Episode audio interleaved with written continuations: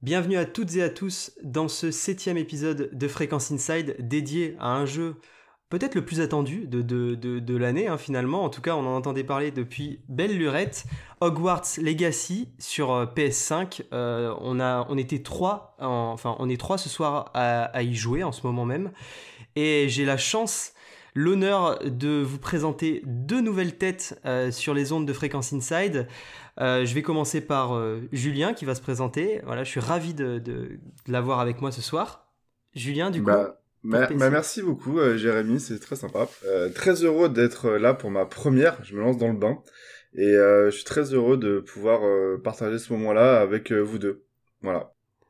Et eh ben ravi aussi de t'avoir à nos côtés. Et Antoine, euh, est-ce que tu peux te présenter et dire ce que tu fais pour PSI, voilà? Bien sûr. Bah déjà, je suis très heureux d'être présent ici pour la première euh, que je fais euh, avec vous deux. C'est vraiment cool. Je fais pour PSI du YouTube, donc je fais des vidéos tests, je fais pas mal de choses, tout ça, et franchement, bah, c'est vraiment cool. Donc on s'amuse bien déjà tous ensemble, et puis on va passer un super moment et ultra agréable tous ensemble en ce moment. Voilà, exactement. Et on est, on est donc ravis de pouvoir, vous, parler de ce jeu le jour de sa sortie. Si tout se passe bien, vous allez pouvoir écouter ce podcast sur Hogwarts Legacy. Mais en attendant, générique de Fréquence Inside.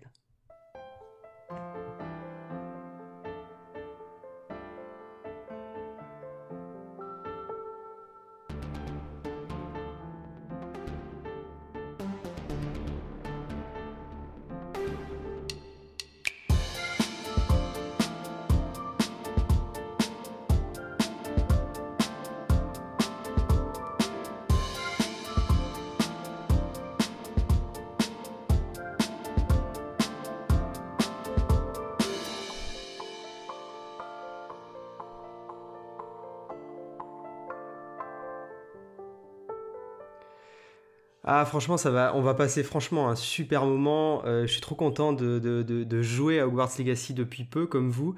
Et, super heureux de faire ce podcast. Euh, c'est un podcast en fait qu'on va structurer justement une émission autour de, on va dire trois parties, mais surtout deux. On va commencer par nos attentes sur, euh, sur, ce jeu, et il y en avait quand même. et bien sûr, sur on, va vous livrer nos premières nos premières impressions euh, vis-à-vis d'un certain nombre d'heures de jeu respectifs que nous, que nous avons sur ce titre. Bien sûr, tout au long de, tout au long de cet épisode, notre, notre rapport à, la licence de J.K. Rowling va forcément euh, bah, traverser ce podcast euh, du, fait de, du, fait de notre âge aujourd'hui et, et de, de, quand on a découvert cette licence, par quels médias, etc. Donc ça va être intéressant aussi de, de voilà, de, de parler du jeu en ayant en tête ces, ce, rapport qu'on peut avoir à la licence. Euh, bah justement, pour, euh, pour, pour commencer, parce que ça, ça, me semble être une bonne question, euh, quel a été votre premier contact? Et là, vraiment, on remonte aux racines avec Harry Potter. je vais commencer par toi, Antoine. Bah moi, Harry Potter, ça remonte à vraiment loin parce que je me rappelle qu'à l'époque, c'est ma grand-mère qui lisait les livres et en fait un jour, elle a vu qu'il y avait le film, le premier film qui allait sortir et tout, elle a vu au cinéma et, euh, et quand je suis né, bien plus tard, euh, elle m'a montré le, le, film et elle m'a dit voilà, ça c'est des livres. Et elle m'a transporté tout de suite dans la magie. En fait, tout petit, j'ai été baigné là-dedans. Et euh, je les ai tous enchaînés, sauf le 3 que j'ai pas pu voir au cinéma à l'époque. Ma mère, elle avait refusé que je le voie. parce que c'était trop violent, tout ça pour moi, parce que j'étais tout petit, j'avais peut-être, je sais pas, 4-5 ans, et elle m'avait ramené genre le saut de popcorn en mode, ok, T'as le euh, tiens, t'as le droit d'avoir le saut de popcorn avec marqué Harry Potter, le prisonnier d'Azkaban, mais par contre, t'auras rien d'autre, quoi. Tu pourras pas voir le film avant longtemps. Et au final, j'ai vu, j'avais 6, 7 ans, euh, et ça passait tout seul, quoi. C'était trop bien. Et euh, j'ai toujours eu un affect assez particulier à cet univers parce que j'ai grandi avec les films, mais aussi j'ai grandi avec les livres parce que tout de suite, ça a été mes premières lectures. ça a été vraiment passionnant, ultra intéressant. Et puis euh, même je les écoutais ces bouquins, euh, je les j'ai ma mère qui me les lisait, j'avais même les CD audio qui, euh, ah qui me permettaient de les écouter avec mon Walkman et franchement c'était génial, je me rappelle que je montais avec mon, mon, mon Walkman dans mon lit et je sortais de sous l'oreiller mon mon CD d'Harry Potter et j'écoutais ça toute la nuit quoi. Donc c'était incroyable. Bon bah voilà. Franchement, c'est super de commencer par, par une si belle histoire déjà avec Harry Potter. Enfin, je, suis content de t'avoir demandé en premier, comme ça, ça fait une belle introduction au podcast. et, euh, et, et, toi, du coup, Julien, euh, quel, est, quel, est, quel, est, ton rapport avec, euh, avec la licence de, de Rowling?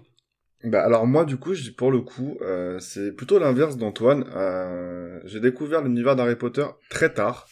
parce que de base, je ne suis pas quelqu'un qui soit friand de science-fiction.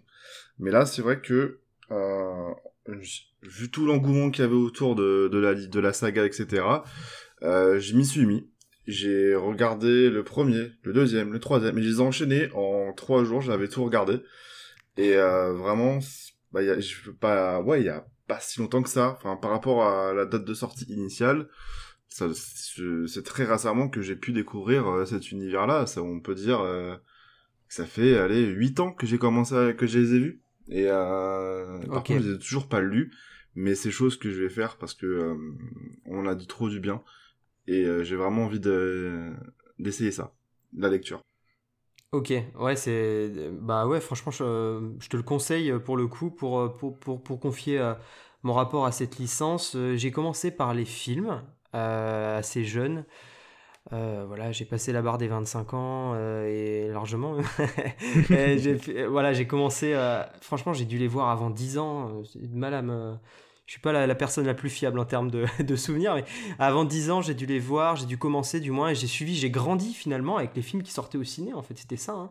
Les derniers, euh, les derniers, je me souviens, ouais, les avoir vus au ciné avec le partie 1, partie 2 et tout. En tout cas, ouais, je me rappelle de, de souvenirs au, au ciné. Franchement, c'était hum, bah, c'est une licence qui, qui, qui, me captivait, et, notamment, euh, notamment le premier film et le troisième, je pense, qui reste quand même. Mais le premier, avec euh, en, vieillissant, je dirais, j'ai moins d'affect, ce qui est dommage. J'avais un affect incroyable pour, pour, le premier film, et maintenant le, ouais, le 3 par contre reste, euh, me, reste cher à mon cœur.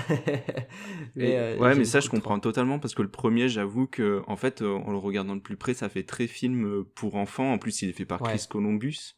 et, et en fait, il y a, y a plein de choses qui font que tu peux le montrer à des, des jeunes enfants et ils sont émerveillés par l'univers et c'est trop bien. Et c'est pour ça que ma mère à l'époque, quand elle m'avait dit pour le troisième épisode que je pouvais pas le voir avec elle au cinéma, parce que c'était, on en rentrait déjà dans des choses beaucoup plus sombres. C'est fait par Alfonso Cuarón, c'est tout de suite plus euh, plus ah, dark, plus mise en scène. C'est mm, c'est mm. plus euh, c'est plus travaillé visuellement et du coup euh, j'étais pas pour elle j'étais pas encore assez mature pour le voir et franchement c'était Enfin voilà, quand je l'ai vu après un peu plus tard, j'ai fait mais waouh, c'est aussi mon épisode préféré avec avec le prince de sang mêlé quoi. Ouais, exactement, c'est ça. Et euh, ouais, c'est vrai que le 3, Alfonso Cuaron, euh, c'est celui qui a fait Roma, qui est dispo sur Netflix, qui est super. C'est ça. Les Fils de l'Homme. Euh, les Fils de l'Homme, Gravity, enfin bref. The Revenant aussi, pour lequel DiCaprio a eu son Oscar. Mais, mais oui, c'est vrai que le 3 reste, reste ma référence. Mais en tout cas, c'est une licence après que j'ai aussi lu. j'ai lu les premiers livres, mais j'ai pas tout lu. J'aimerais bien continuer, mais c'est plus une question de temps et voilà, j'ai pas forcément l'habitude à lire des livres aussi gros. Je, lis énormément de BD, de romans graphiques, de comics ou autre, mais je lis moins de romans, surtout quand ça passe les 500 pages ou autre. j'ai un peu plus de mal, mais je pense que ça me plairait. Euh, après, voilà, c'est la même chose que pour, le, pour, pour celles et ceux qui s'y sont pas encore mis et qui aimeraient s'y mettre ou qui se sont toujours dit, ah, c'était la licence de mes gosses ou ah, j'ai pas forcément. Euh, ça m'a toujours un peu rebuté, je suis plus Seigneur des Anneaux ou Star Wars. C'est quand même une licence qu'on vous conseille, surtout dans le sens où euh, on a la sensation de grandir au, au, fil des épisodes, que ce soit euh, d'un point de vue cinématographique ou, plutôt euh, concernant les romans. L'écriture évolue, que l'écriture filmique ou, le, ou, l'écriture, on va dire, littéraire. les deux évoluent et on sent que, que l'autrice, en fait, s'adresse de plus en plus à à un public plus âgé en fait. Et c'est intéressant. Rien que pour ça c'est intéressant de, de voir l'évolution euh, à travers les films ou les livres je trouve. Enfin voilà. Mais mais c'est complètement et puis on se sent même euh, on élève dans Poudlard presque euh, par moment dans les livres quand on le lit parce que on a toute cette imagerie qui commence à se placer dans notre tête. En plus on a les films qui rajoutent de l'imagerie supplémentaire. Et en fait on a presque cette sensation d'avoir vécu cette aventure avec Harry et ses amis quoi. Et c'est tellement puissant. Enfin c'est génial Exactement. Franchement, pour le coup, c'est vraiment génial. Et euh, justement, euh, on, va, on va glisser euh, tout doucement vers nos attentes. Est-ce qu'on a eu l'impression, à, travers, à travers ces premières heures de jeu, et qu'est-ce qu'on attendait? En tout cas, est-ce qu'on attendait justement d'être de, de, un élève dans l'école, vraiment être dans le côté jeu de rôle? Est-ce qu'on attendait très très fort ça? Et est-ce qu'on l'a eu? Ben, Voilà, ça arrive juste après ça.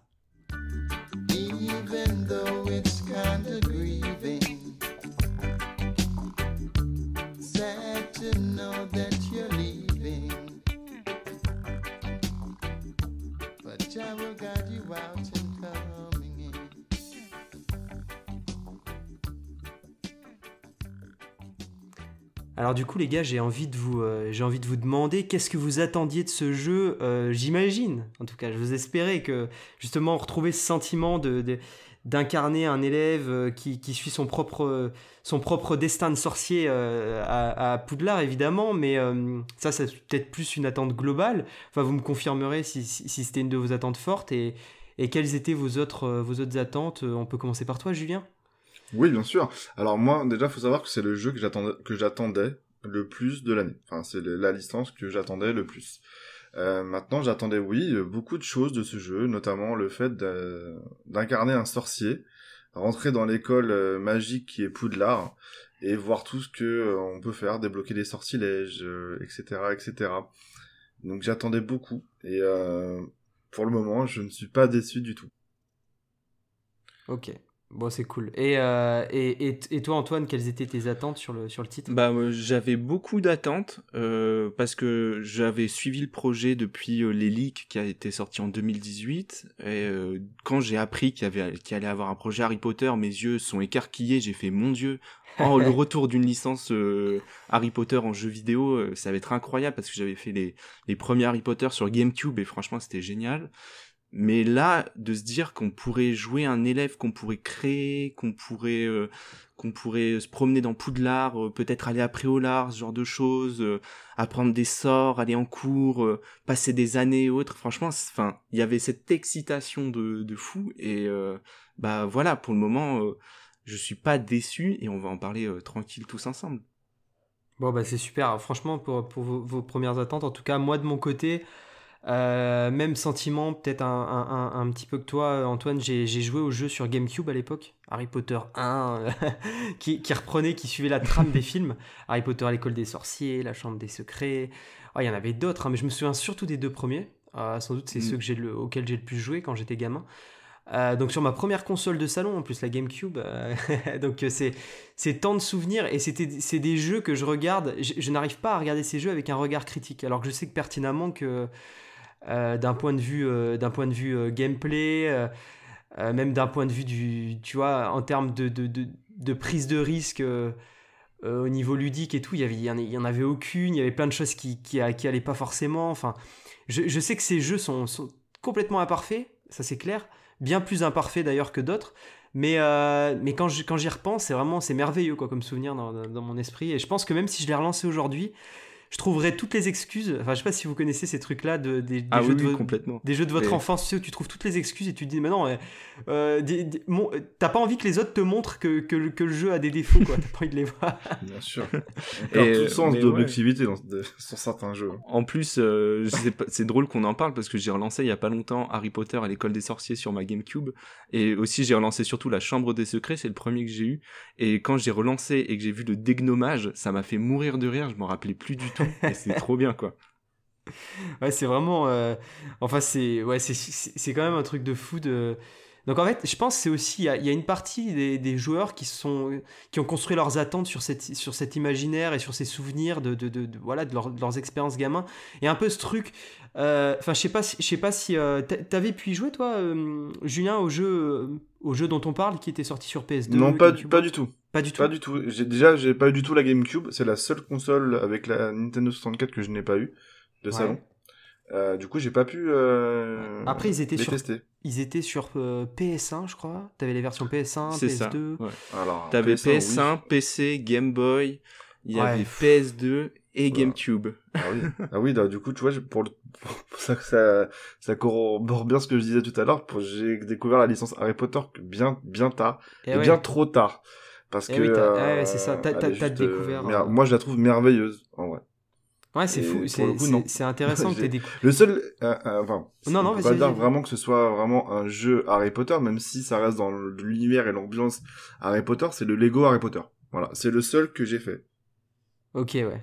Ok, ok. Pour rien avoir avec l'école des sorciers, etc., que vous parlez juste avant, quoi. mais quand même, univers Harry Potter. Non, non, mais c'est. Je l'ai fait, celui-là. C'est aussi un des titres euh, Harry Potter et qui est. Non, non, c'est, c'est quand même intéressant. Moi, pour le coup, j'ai pas fait le, j'ai pas fait le Lego Harry Potter. J'ai fait d'autres jeux Lego, mais pas le Lego Harry Potter. Euh, c'est, t'as fait la compile qui regroupe tout, là, qui fait le 1, 2, 3, oui. 4. Euh... Oui, oui, oui. Bah, d'ailleurs, qui était offerte dans le PlayStation Plus euh, il y a quelques mois maintenant. Ouais, exactement, exactement, qui était offert dans notre bon, notre bon PS Plus. Tu as joué aussi Antoine à la compile? Alors malheureusement non, je l'ai pas fait. C'est le seul jeu Lego que je n'ai pas fait. J'ai fait tous les jeux Lego qui existent, ah ouais. mais c'est le seul que j'ai pas fait. bah pourquoi t'es là alors? Pars Je m'en vais, je m'en vais. mais euh, ok, ok, bah hum, ouais, bah pour le coup. Euh, et toi qui as vu les films, du coup, bah il y a pas si longtemps que ça, Julien, ça reprenait vraiment la trame des films où il y avait le côté gag hein, en plus des jeux Lego. Euh, tu vois, ah non non, bah, tu as le côté Lego que, que tu que, que tu connais dans tous les jeux Lego. Ouais mais tu as aussi la trame principale du jeu. Enfin, voilà, c'est pas de spoil que de dire que tu passes par le chemin de traverse pour récupérer ta baguette, etc. Ça reprend vraiment, vraiment tout l'univers d'Harry Potter et des films que tu, euh, bah, que l'on connaît tous. Ok, bah justement, justement par rapport à nos, diverses expériences, c'est quand même intéressant parce qu'on a tous joué finalement à des jeux euh, sous la licence. Euh, justement, ce qui, la nouveauté de ce, titre, en fait, ce qu'il amène de, de frais, c'est de se dire euh, on va pas retrouver euh, Harry, Ron, Hermione et, les autres personnages. On incarne euh, notre sorcier. Et c'est voilà, c'est un personnage qu'on va créer, voilà, comme on a envie de le créer, hein, soit, soit le faire, le rapprocher le plus possible en termes de caractère de nous, soit prendre des libertés. Mais est-ce que c'était une de vos attentes ou plutôt, je dirais, une de vos frustrations de pas retrouver Harry, de pas retrouver certains personnages clés de la licence?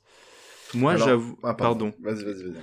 Moi, j'avoue que c'est, euh, c'était une libération de, détacher un peu de l'univers Harry Potter, enfin, de se détacher euh, du groupe de initial, en mode, euh, mhm. bah, on va créer notre sorcier, on va être libre, on va découvrir Poudlard à notre rythme, on va, on va avoir nos cours, on va vivre notre aventure. Et ça, par contre, c'est génial parce que ça veut dire que ça ouvre un champ des possibles qui est gigantesque. Et, et j'avoue que ça me ça m'a ça m'a libéré d'un je dirais pas d'un poids mais quand même ça j'étais en mode euh, c'est cool quoi. Franchement c'est cool. Bon bah c'est ouais toi tu l'as pris de manière positive. Et toi Julien comment tu comment tu as, as reçu cette euh, bah, cette caractéristique du jeu je dirais? Bah justement moi aussi j'ai préféré totalement créer mon personnage de toute pièce. Et pour le coup j'ai fait euh, le plus ressemblant à mes traits autant que personnalité que physique etc parce qu'on peut bien custom le, le perso Mhm. Euh, que ce soit physique ou même euh, dans, nos, dans nos traits de caractère.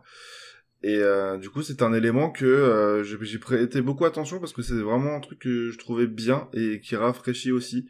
Parce qu'on a l'habitude de voir tout ce qui est autour d'Harry, Hermione, Ron, etc. Et là, le fait d'avoir construit un personnage de toute pièce, qui est notre personnage, on incarne la maison qu'on veut, et on n'est pas cantonné à Gryffondor, par exemple, et ben je trouve que ça apporte une c'est vraiment une plus-value au jeu et qui fait que euh, il va être encore plus euh, intéressant à, faire. Ouais, c'est clair, je suis assez je suis assez d'accord. Euh, on va essayer de découper les attentes petit à petit, voilà, creuser creuser ce creuser ce pan du podcast. Moi, je dirais que c'est étrange parce que j'avais un peu cette attente du vous savez de se dire c'est un peu le jeu qu'on a rêvé gamin. Donc euh, après avoir fait euh, bah, justement soit les Lego Harry Potter qui sont aussi euh, qui est aussi une licence intéressante et qui reprend les films, soit après avoir fait ça, soit même après avoir joué à, tous les jeux qui ont, enfin à tous les films finalement qui ont été adaptés en jeu à l'époque, parce qu'il y en a une tripotée. Il y a même eu la Coupe du Monde de, Quidditch, hein. ça c'était incroyable. Hein. Ça, ah oui, ça c'était banger. Vraiment, ça, c'est fou, vraiment. On en reviendra pour d'ailleurs au Quidditch. Ouais, on, peut, on, pourrait y revenir, ouais. Mais, euh, mais bon, euh, c'est vrai, que, c'est vrai que ça, c'était. En fait, euh, j'avais encore tous ces souvenirs en tête. Et, et, un peu paradoxalement, je dirais, j'avais l'impression d'avoir déjà vécu ce que je pouvais attendre, tu vois, quand j'ai découvert la licence plus jeune, bien plus jeune, j'avais les jeux qui accompagnaient ça en fait. Donc c'était c'était merveilleux en fait, même si c'était pas parfait, il y avait un côté vraiment merveilleux. Et du coup, j'aime je, je, je, pense que mes attentes étaient, étaient assez limitées en fait en vue de ce titre, dans le sens où euh, déjà, je sais pas vous, mais j'ai arrêté de suivre la com au bout d'un moment. Enfin, il y avait beaucoup de communication. À un moment donné, là, ces derniers mois, je veux dire, euh, on en voyait trop en fait, et je me suis dit si je regarde tout, euh, ça va me ça va un peu casser ma hype et ça va casser un peu le mystère toi de la découverte et tout je sais pas je sais pas si vous d'une part vous avez euh, vous avez pu avoir euh, bah le fait de vous dire je pense notamment à toi Antoine qui avait pu jouer au jeu sur GameCube tu sais de te mm. dire j'ai un peu vécu mon moment tu vois le moment tant attendu quand t'es gosse et que tu découvres cette licence le, vraiment le truc merveilleux et que t'étais un peu passé dans un autre sentiment et est-ce que d'autre part vous avez suivi la com jusqu'au bout? Alors euh, moi j'ai suivi euh, pas jusqu'au bout parce que je voulais pas tout me faire gâcher parce qu'au bout d'un moment je trouvais que ça devenait un peu trop indigeste. Il y avait trop trop trop de communication Mhm. et en fait j'ai préféré me- garder le mystère pour avoir euh, bah, à la sortie du jeu la magie de découvrir euh, de découvrir Poudlard euh, de la meilleure des manières et de découvrir ce que le jeu avait à me livrer clairement. Donc euh, ouais, au bout d'un moment, j'ai un peu lâché la communication, j'ai arrêté de trop trop regarder parce que sinon, euh, je trouvais que ça, il y a, il y a des pans du, du jeu qui étaient trop dévoilés et c'était plutôt dommage. Donc euh, ouais, j'ai préféré freiner au niveau de la com. Ok. Et t'avais ce sentiment, euh, t'étais excité par la sortie de ce jeu ou, tu pouvais avoir un petit, euh, on va dire une excitation modérée quoi? Moi J'étais j'étais plutôt modéré au départ et en fait, plus le plus ça avançait, plus ça arrivait et je sentais euh, cette euh, cette envie de jouer au jeu et cette excitation de, de vouloir y jouer et j'ai fait mais en fait je veux ce jeu et du coup je l'ai acheté sur un coup de tête et je dis vas-y c'est bon je veux y jouer c'est c'est mon moment et franchement c'était trop bien quoi enfin y a rien à dire Mm.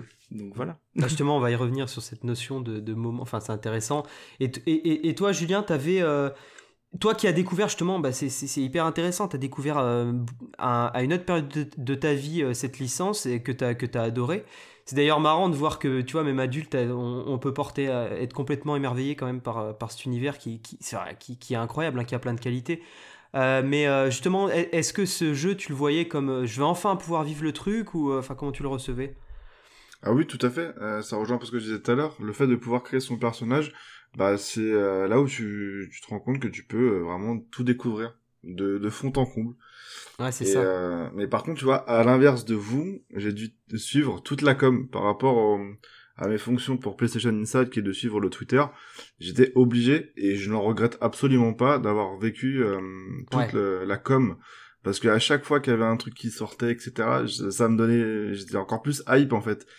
et, euh, et du coup, j'avais qu'une envie, c'était de pouvoir poser mes mains sur la manette et, de le lancer, quoi. Et euh, ça a été chose faite à partir d'hier. Et j'en suis, euh, je suis comme un gamin, comme un gosse, Ouais, super ravi. Ah ouais, c'est trop cool. Franchement, c'est trop cool. Donc déjà, c'est, c'est, on lui fait un accueil, euh, un accueil chaleureux à ce titre et ça, ça fait plaisir. Ça, ça me donne envie de mettre ça.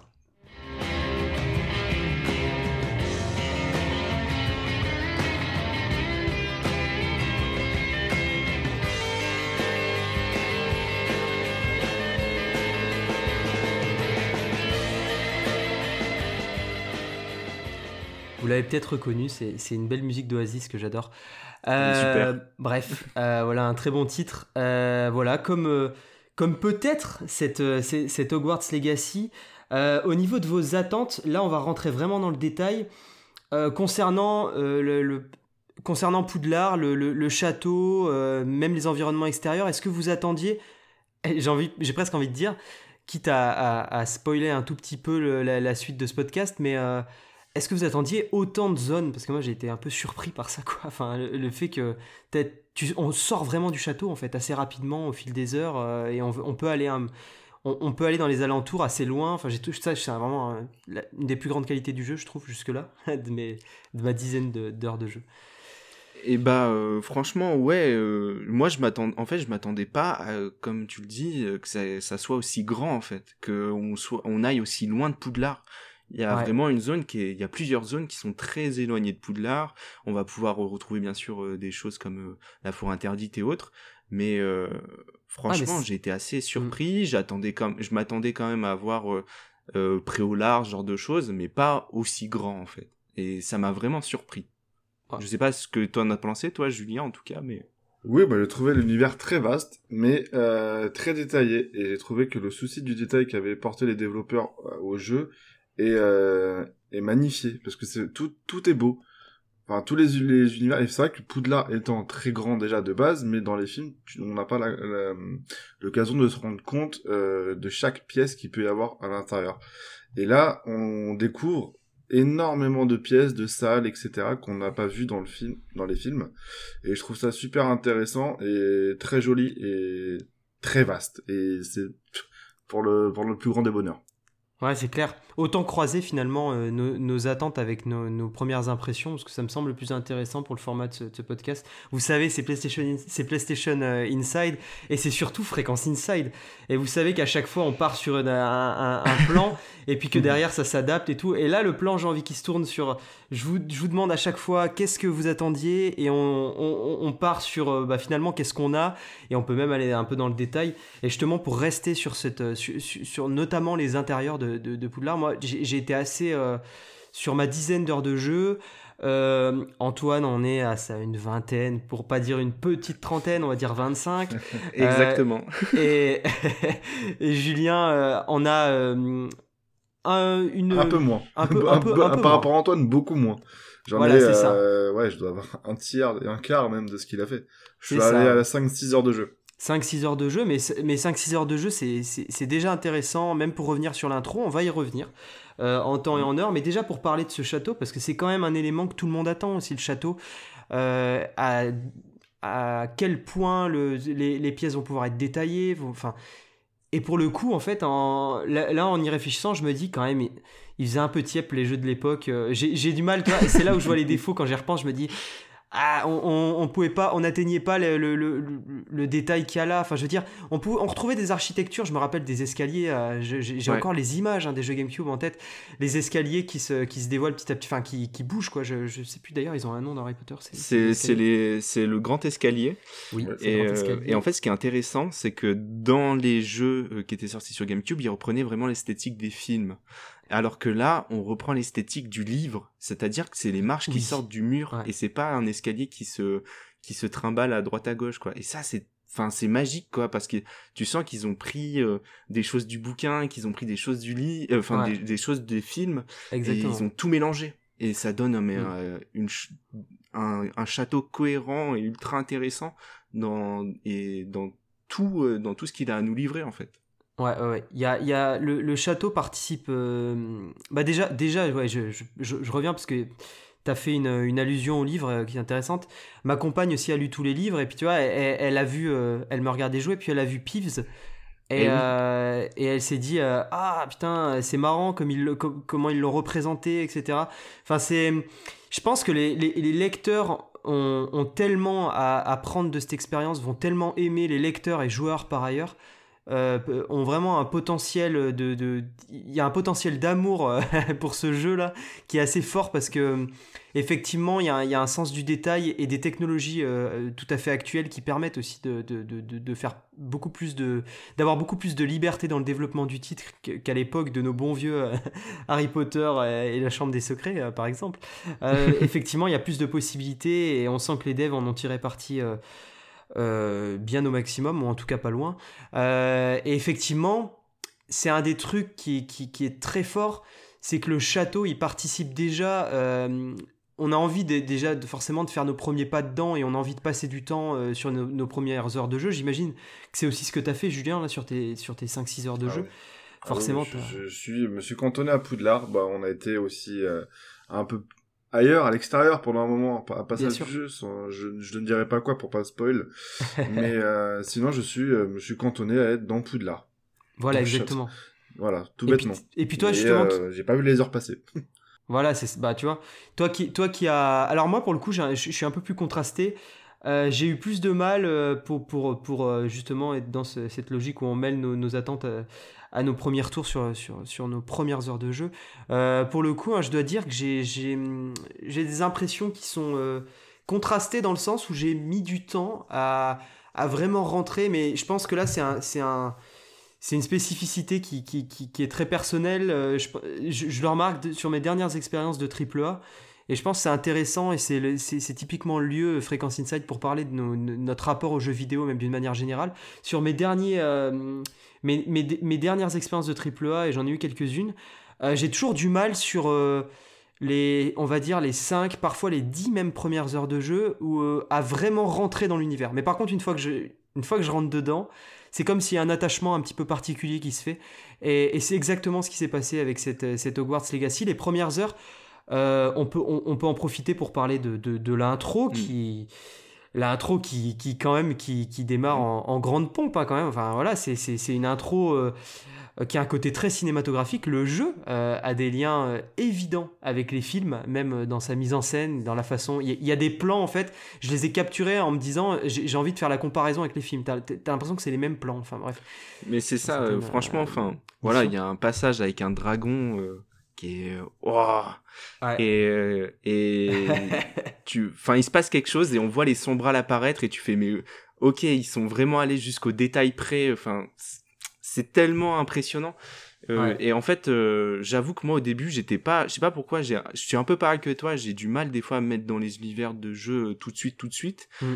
Et bizarrement, c'est la première fois où j'ai dit, où je me suis dit, waouh, le jeu arrive à, me mettre à fond dans l'univers, à, me mettre avec ses personnages, à me mettre mm. avec avec cet univers enchanteur qu'on connaît un petit peu, mais là qui, qui a l'air d'être renouvelé un petit peu. Et franchement, c'est très agréable. Ouais, c'est ça. Donc toi, t'es, toi, t'es rentré dedans assez vite. Est-ce que toi, est-ce que toi, Julien, ouais, directement, t'as été happé par l'univers et Ah oui, complètement. La, manette, elle a pris euh, de suite. Dès ma première demi-heure, j'étais vraiment à fond dedans et j'étais ah euh, émerveillé par, par l'ambiance, l'univers, la direction artistique, par l'ensemble et la globalité de ce que j'ai pu voir. Mes yeux étaient, euh, j'ai pas pu les voir forcément, mais mes yeux devaient être grands ouverts tellement j'étais, voilà, j'étais émerveillé par ce que je voyais. J'étais plongé dedans tout de suite, en fait. voilà. Ouais, t'as ouais, plongé dans le grand bain directement.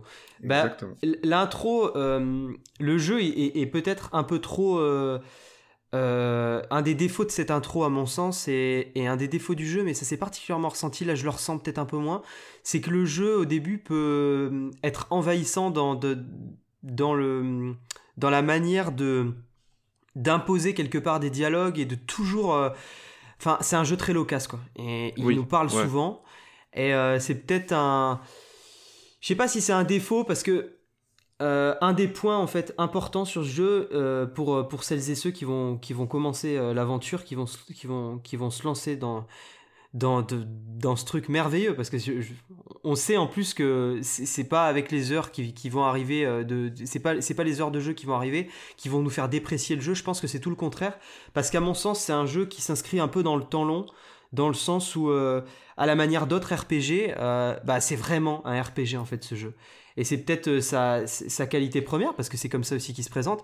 C'est un jeu de rôle, et dans le sens où euh, justement, c'est au fil des heures, il y a de nouveaux éléments, je dirais de nouvelles couches qui vont plus ou moins subtilement s'ajouter au millefeuille. Et, quelque part, on va s'approprier, on va faire évoluer notre personnage, mais même en tant que joueur, on va euh, toujours euh, emmagasiner, on va dire, plus de sorts, plus de plus d'éléments de, de, jeu, plus de paramètres à prendre en compte.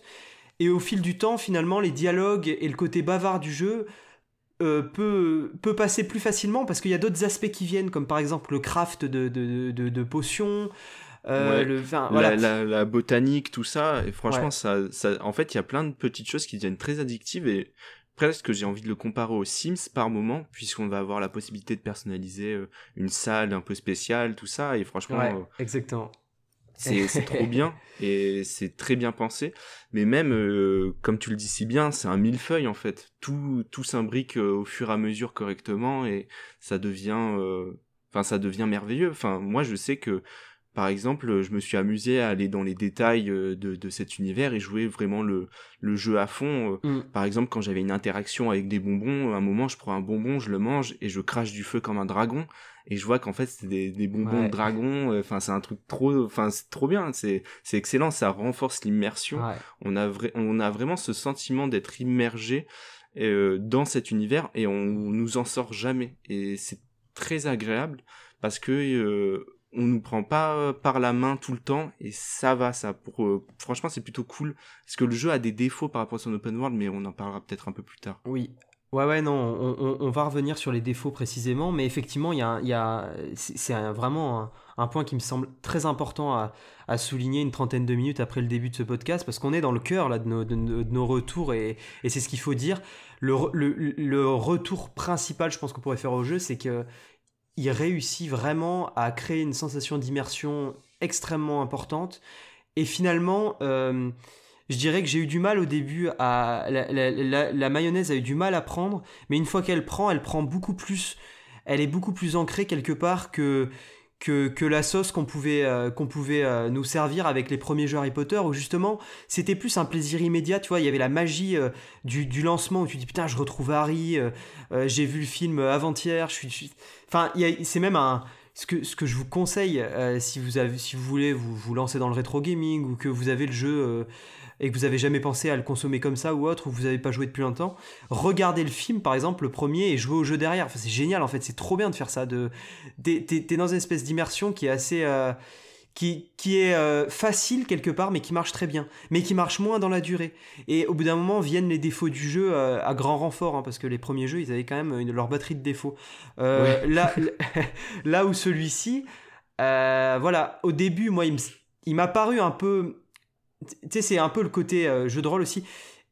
En fait, il y, a un peu beaucoup de choses d'un coup. Donc il faut rentrer dedans, il faut prendre le temps voilà, de, d'enfiler son costume de sorcier et quelque part d'y croire, parce qu'un jeu de rôle, c'est ça mm. l'essence du jeu de rôle, c'est, croire un petit peu à... c'est, un peu, euh, comment dire, être à un niveau d'immersion dans le jeu euh, qu'on en vient euh, à, penser à travers le prisme de son personnage et, et, pas et plus à travers soi en tant que joueur en fait. C'est une expérience vraiment où faut, faut, quelque part un peu incarner le personnage. Et c'est là je pense où, euh, où, on peut toucher un niveau d'immersion assez, assez dingue. Et le jeu par cet effet millefeuille où on va t'ajouter des couches à un moment donné va arriver le balai. Plus tard va, peuvent arriver d'autres créatures ou autres. Et, et, finalement petit à petit va y avoir un, un sentiment global d'immersion extrêmement fort et on commence à s'approprier un peu ce monde et, à faire corps avec l'univers, se dire ah bah dans tel coin va y avoir tel vendeur, euh, on commence à retenir les noms, etc. Et quelque part se sentir chez soi. Et c'était peut-être une des, premières attentes qu'on avait, euh, c'était avoir un jeu dans lequel, euh, bah effectivement notre plus grosse attente c'était de se dire est-ce que ça va prendre dans la durée? C'est un jeu qui se présente comme un gros triple A vénère où on va pouvoir caler des dizaines d'heures est-ce qu'on va, euh, est-ce qu'il va pas y avoir un sentiment de lassitude? Moi, pour l'instant, à une dizaine d'heures, je l'ai pas. Je, je sais pas pour vous, les gars, mais dites-moi. Euh, et eh bah, euh, tu vois, moi, je suis à 25 heures de jeu et pourtant, bah, j'ai du mal à lâcher la manette. C'est ce que je disais à Julien tout à l'heure, c'est que en fait, c'est un jeu où quand je pose la manette pour aller manger, euh, pour aller faire, euh, je sais pas, par exemple le ménage ou autre, je pense au jeu et je pense à ce que je vais faire dans le jeu. Et je me dis, mais tiens, je pourrais aller par là, je pourrais aller explorer. Ah, mais je vais peut-être aller faire euh, des défis de Merlin pour pouvoir améliorer mon inventaire. Ah, mais peut-être que je pourrais aller découvrir ce qu'il y a dans l'école. J'ai peut-être pas trouvé deux trois collectibles à droite à gauche. Et en fait, on se surprend à vraiment penser au jeu et à vouloir y retourner de manière naturelle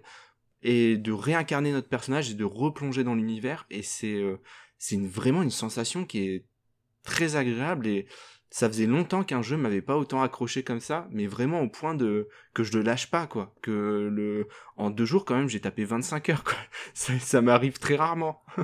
Ouais de taper autant d'heures ouais. Non c'est clair. Bah c'est que ça ouais mais je comprends. Je comprends. Et moi aussi quand je quittais le jeu même même en faisant moins d'heures tu vois j'avais le sentiment de tu penses encore, t'es encore dans, encore dans le titre, euh, t'as encore envie, t'as qu'une envie en fait, c'est quand tu finis ta journée de travail, quand, tu finis tes, quand, quand es, on va dire tes, tes obligations euh, quotidiennes sont derrière toi, euh, bah voilà, t'as qu'une envie, c'est d'allumer la console et de te mettre dessus. Donc finalement, Paris, Paris sans doute réussi en tout cas, ouais du ah, côté ah, pour moi, ouais, le, le, pari est réussi, euh, mm, que ce soit au niveau de l'immersion, au niveau de son gameplay, euh, de pas mal de choses. Mm, parce que, euh, enfin voilà, son immersion, elle est juste ma boule.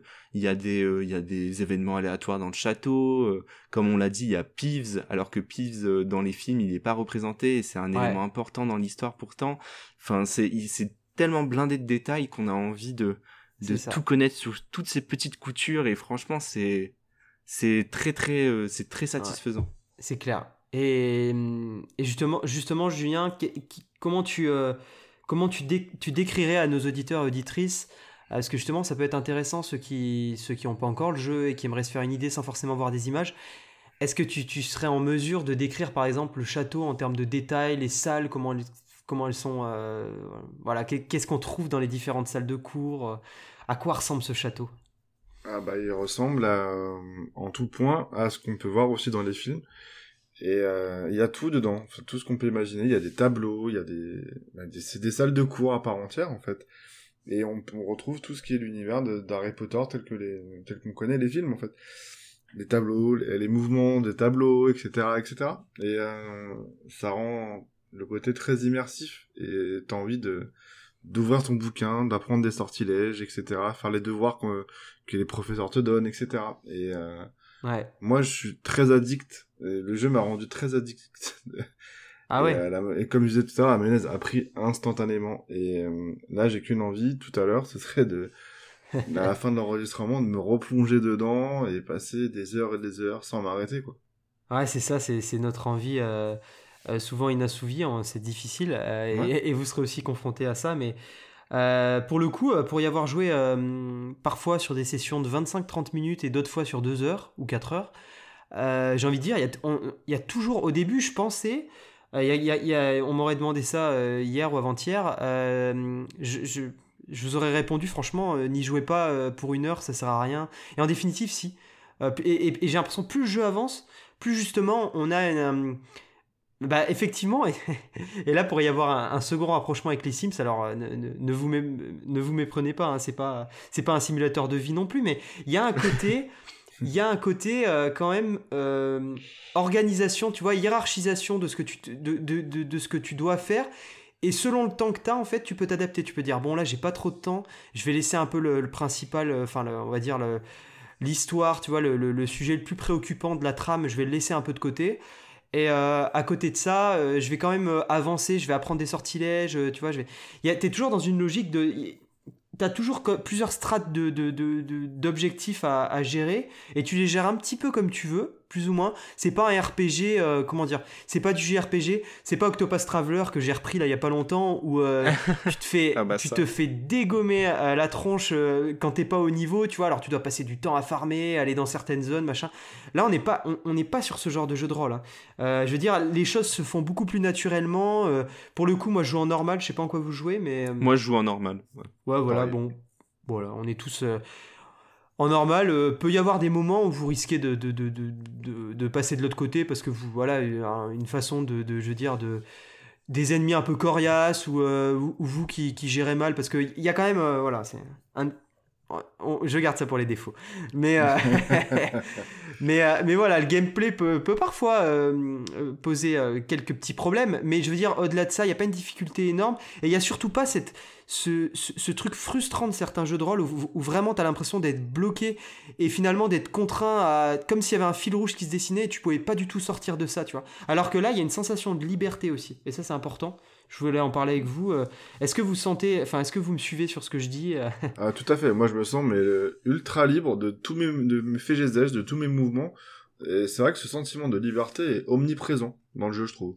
Tu fais ce que tu veux, quand tu veux, où tu veux, et t'as pas ce, cette impression de, comment dire, de, de, devoir faire quelque chose absolument pour pouvoir progresser. Là, tu peux euh, vagabonder euh, comme bien te semble euh, pendant autant de temps que tu veux. Et tu auras toujours des petits trucs à faire, à découvrir, à progresser, etc. Et c'est super intéressant. Et, tout te fera progresser. En, plus, ce que tu dis, tu vois, c'est t'as pas besoin de chercher à progresser, mais quand tu chercheras pas à progresser et que tu seras dans de mmh. l'explo, de l'exploration à fond, tu vas quand même progresser en fait. Ça va quand même te, te, te, faire monter en niveau. Tu vas quand même, tu vois. Débloquer de nouvelles choses. Enfin, moi je trouve il y a un peu ce sentiment. Et, et, toi, Antoine, après, parce que t'es un peu le. t'es notre mentor, là. T'es notre mentor avec autant d'heures de jeu. Est-ce que t'as est -ce as toujours ce sentiment Ou est-ce que ton chemin est un peu plus balisé après 25 heures de jeu? Après 25 heures de jeu, euh, j'avoue que je me sens quand même libre dans cet univers. Mais il y a des choses où, voilà, je les garde pour les défauts au niveau de l'open world qui sont quand même dommages. Euh, parce que, en fait, au début, on se sent très libre et vient des moments où on va avoir euh, par exemple des murs ou autres et ça gâche un peu l'immersion et enfin bref j'en parlerai plus précisément. Mais dans l'ensemble je suis quand même ultra ultra satisfait. Il y a beaucoup de choses qui m'ont plu. Et d'ailleurs j'aimerais parler aussi un peu des combats. Je trouve que les combats sont moi c'était ma plus grande crainte les combats et, euh, et au final, je trouve que c'est l'un des trucs les plus satisfaisants parce que on va balancer des sorts, on va faire des combos, on va essayer d'être technique, on va réfléchir à chaque sort qu'on va qu'on va lancer au, dernier moment peut-être pour rallonger notre combo. Et franchement, euh, il y a une satisfaction, il y a une puissance qui, qui en ressort. Et enfin, j'adore. Franchement, je me lasse vraiment pas des combats parce qu'on va mélanger euh, plein de sorts en même temps et c'est excellent. Franchement, c'est génial. Ouais, ouais, ouais, je, je, je, suis parfaitement d'accord avec, je suis parfaitement d'accord avec ce que tu dis après ma dizaine d'heures de jeu. Les combats ont de la profondeur, ils sont intéressants. Et justement, on pouvait les. Bah, de toute façon, tu nous, tu nous, as géré la transition parfaite. J'allais venir au combat, mais on pouvait, on pouvait avoir des. Pour le coup, on a parlé des attentes.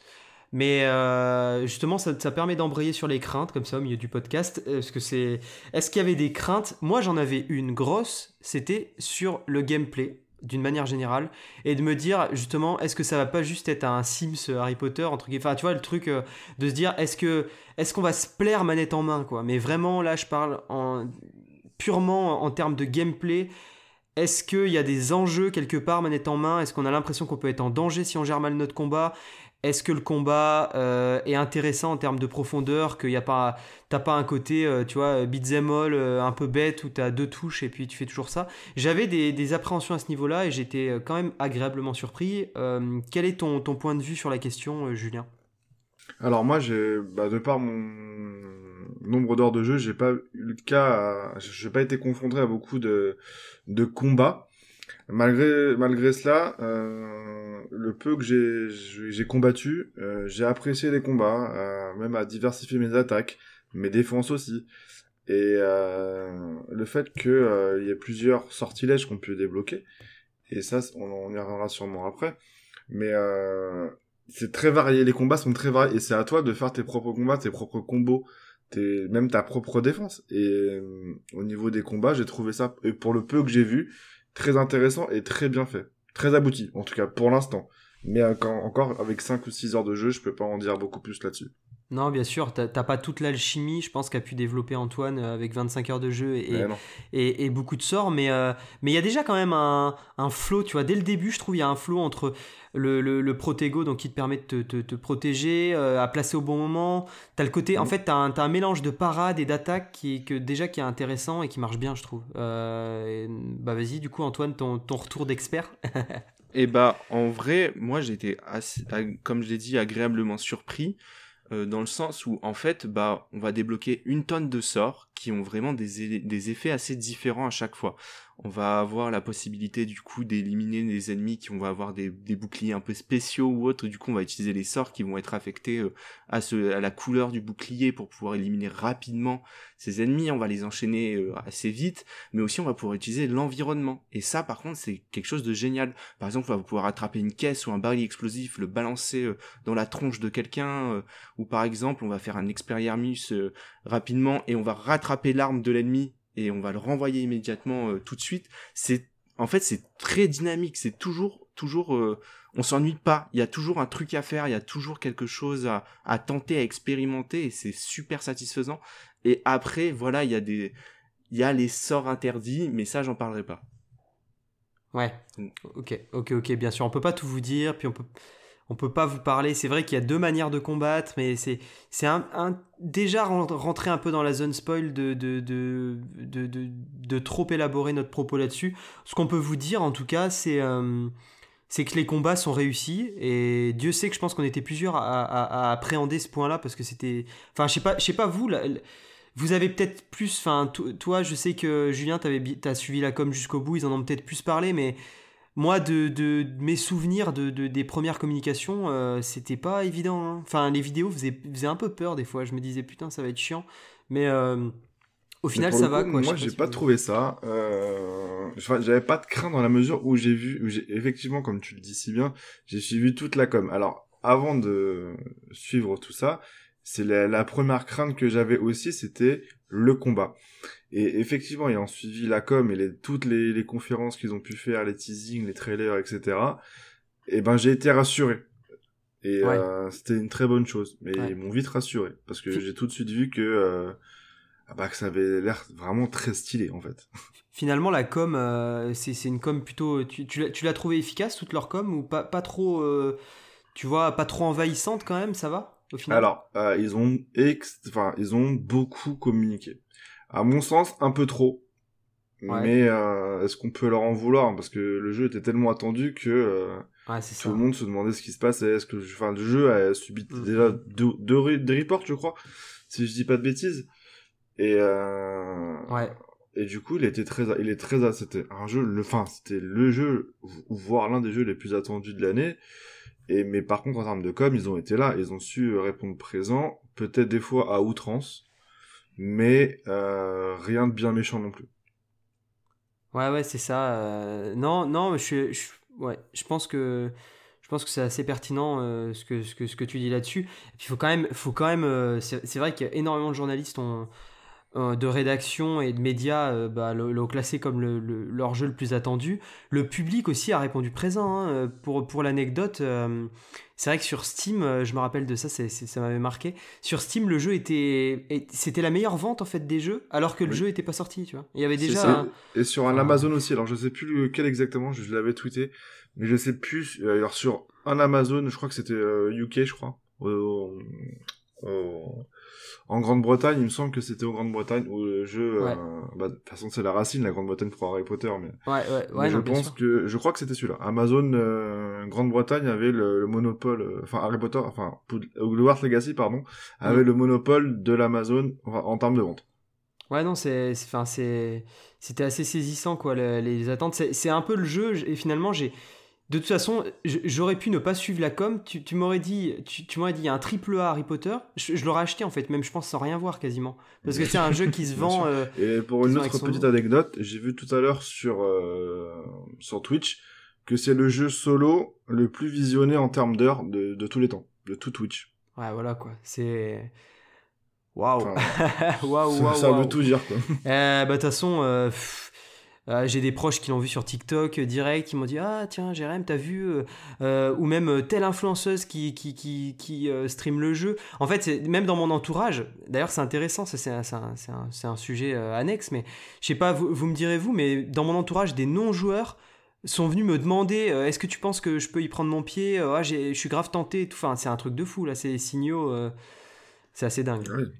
bah, ah oui, complètement, parce que moi, bon, euh, je suis pas un bon exemple parce que ma grand-mère est joueuse, donc... Euh, ça... ah Mais t'as la euh, meilleure grand-mère, toi.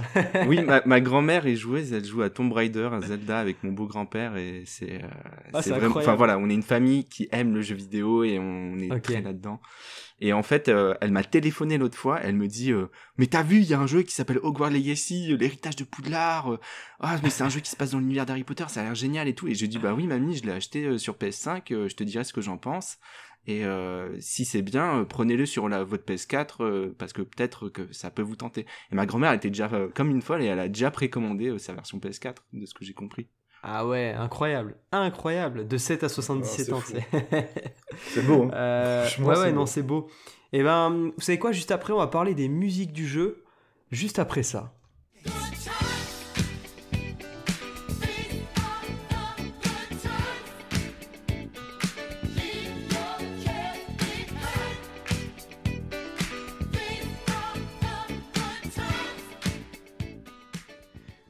Voilà, une petite virgule euh, classique euh, pour parler, pour parler de ces, hum, bah, des musiques, des compositions, de l'ambiance sonore, même d'une manière générale du jeu. Qu'est-ce que vous en pensez euh, après ces quelques heures de jeu? Qu'est-ce que vous pensez avant de parler de, de, de l'ambiance sonore d'une manière générale Qu'est-ce que vous pensez des musiques aux différents, donc de leur placement et de leur qualité entre guillemets, même si c'est bien subjectif Franchement, euh, pardon. vas-y, vas-y. Franchement, euh, au niveau euh, des musiques, j'ai été assez impressionné parce que on retrouve des notes des fois de Harry Potter ou autre. On, on entend des fois les, les premières notes du, du, thème principal, mais en fait, les compositions sont assez originales, arrivent à se détacher des compositions de base et ça devient ultra agréable aux oreilles et c'est très organique en fait parce que quand on se balade dans une zone du château, la musique va un peu se modifier ou autre et du coup euh, on a on a vraiment ce, côté organique au niveau des oreilles et c'est euh, c'est assez fou. On s'ennuie jamais auditivement. Euh, donc franchement c'est c'est vraiment cool. Ouais, je, suis assez, je suis assez d'accord aussi. je trouve que la bande son est de très haute volée aussi. c'est vrai que il n'y a pas tout ce qu'on a, enfin tout ce qu'on, toutes les musiques d'Harry Potter ne sont pas présentes et j'ai envie de dire, à mon sens, et c'est très subjectif, mais heureusement parce que encore une fois, c'est vrai qu'on a Poudlard, mais on n'est pas dans Harry Potter. Même si des fois il y a des, des petites, des petites notes qui sont jouées et qui font plaisir malgré tout. Hein. mais c'est vrai que ça se détache vraiment de Harry Potter à proprement parler et je trouve que ça fait du bien et la bande son est, très plaisante et les musiques sont bien placées et les notes sont justes et très agréables à entendre. Ouais, franchement, c'est hum, le compositeur de la musique. Euh, enfin, si, si j'ai bien compris l'histoire, ils sont plusieurs, mais à la tête, il y a Alexander Horowitz. Et c'est quand même. Euh, c'est donc hum, un compositeur anglais qui a été récompensé par un BAFTA euh, sur, un, sur un film court, donc assez, assez, assez jeune hein, dans, dans, dans sa, la première période de sa carrière. Et en termes de jeux vidéo, finalement, c'est la première fois, enfin c'est la première fois, c'est pas la première fois, c'est pas exactement la première fois, mais on peut le dire sur un triple A, c'est la première fois qu'il est audio lead, donc qui va vraiment gérer euh, toute la direction artistique autour de la musique, euh, voilà, donc euh, de, donner la direction et travailler avec d'autres personnes évidemment. Avant, il a travaillé sur la, la planète des singes en VR. Alors moi, j'ai pas pu toucher du tout à ce jeu. Alors je l'ai fait, c'est pas un bon jeu. Ok, donc on conseille pas. donc ouais, je, le déconseille et en plus il est vendu à un prix euh, assez exorbitant, je trouve, pour ce que c'est. Ok, bah je sais pas si tu gardes un souvenir de la musique qui était peut-être vachement aussi inspiré de la licence et tout, évidemment. Ouais, ouais, par contre là, ça je note que la musique était vachement cool, contrairement au gameplay et au reste du jeu, mais j'ai des j'ai deux trois souvenirs de musique qui étaient plutôt agréables. Bon, c'est plutôt euh, du coup du coup c'est plutôt une bonne chose, euh, c'est plutôt une bonne chose en tout cas c'est vraiment euh, c'est intéressant parce que justement euh, je pense que l'équipe a essayé de trouver euh, le, juste équilibre entre s'inspirer forcément partir de, ce qui a été fait dans les films et évidemment que, les joueurs puissent, se retrouver, que les connaisseurs même de la licence puissent retrouver une patte. Mais c'est vrai que tout le temps, il y a des montées, souvent il y a même des débuts, tu te dis putain, ça va être la musique qu'on connaît. Et puis non, il y a une dérive, à un moment donné, tac, il y a un twist et on se retrouve avec une musique euh, bah, qui, est tout à fait originale et qui, est propre au jeu, quoi. Mais euh, il y a une ambiance musicale qui, qui est tout à fait cool. Et effectivement, il faut mentionner le travail euh, de, de, changer quand même l'ambiance sonore aussi d'une pièce à l'autre du château, des salles communes d'une maison à une autre, etc. Enfin, c'est vraiment... Il y a quand même un détail, ça c'est un des points qui revient d'une manière générale dans le jeu, c'est un jeu qui est détaillé dans tout, ce qui, dans, dans, dans tout en fait. Il y a, y a, un détail dans les pièces en termes de décor, c'est incroyable, ça fourmille, c'est, c'est d'une générosité sans nom, c'est généreux et détaillé, quoi, c'est ça. Et c'est aussi ce qui contribue à l'immersion, hein. c'est, c'est, c'est, immanquable, hein, c'est sûr. Complètement, et ça rend aussi euh, le château vivant, et euh, je vais encore le dire, mais ça rend vraiment les choses très organiques, en fait, dans sa manière euh, de, de, donner des sentiments. par exemple, enfin, à un moment, je sais que je me promenais dans le château et que je voyais deux armures se battre. Et du coup euh, t'avais les musiques euh, qui arrivaient tout doucement et tout. Et en fait ça donnait une ambiance qui était euh, bah, magique et, et plus t'avances plus tu changes de pièce ça change de sonorité. Tu vas on va rajouter deux trois notes ça va être et franchement c'est c'est fou. Il y a un travail musical et et, et de sound design qui est monstrueux je trouve. Ouais, ouais. justement en termes de sound design qu'est-ce que Qu'est-ce que tu penses de l'ambiance sonore, Julien? Je sais pas dans quelles conditions tu joues. Tu joues peut-être au casque ou. Euh, mais est-ce que tu est-ce que as pu euh, as pu analyser et du moins euh, du, moins ressentir un petit peu les vibes sonores, tu vois, en termes de les sons des environnements, des, des, des, effets sonores qu'il peut y avoir ou autre? Qu'est-ce que qu'est-ce que tu penses de tout ça? Alors oui, moi je joue au casque avec l'audio 3D. Ok, super. et du coup, c'est vrai que tu ressens tout Enfin, les sons sont euh, extrêmement bien joués et euh, ouais, je trouve qu'ils sont très qualitatifs. Et c'est vrai que le fait, comme tu disais tout à l'heure, de passer d'une pièce à l'autre et du coup la musique change d'une pièce à l'autre également, elle te, t'as l'impression que d'être suivi par la musique au fur et à mesure de, ta progression dans, dans, le jeu et de là où tu vas. Et euh, je trouve ça super super cool et super classe en fait. Ouais, franchement c'est, enfin franchement ça marche super bien.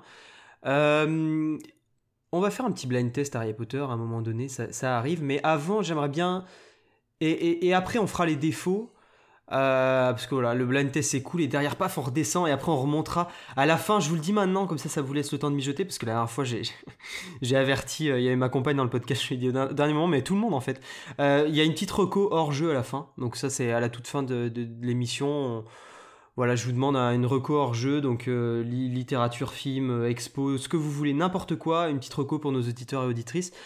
Mais bien avant ça, parce que nous sommes au beau milieu de ce podcast, est-ce que vous auriez d'autres qualités à remonter sur l'exploration, sur, euh, je sais pas, les items, euh, la, façon de, la façon de saper son personnage, de, changer des choses sur lui, euh, n'importe quoi, un point qui, vous semble à remonter en termes de qualité, une qualité qui vous a plu, autre chose que j'ai pas abordé?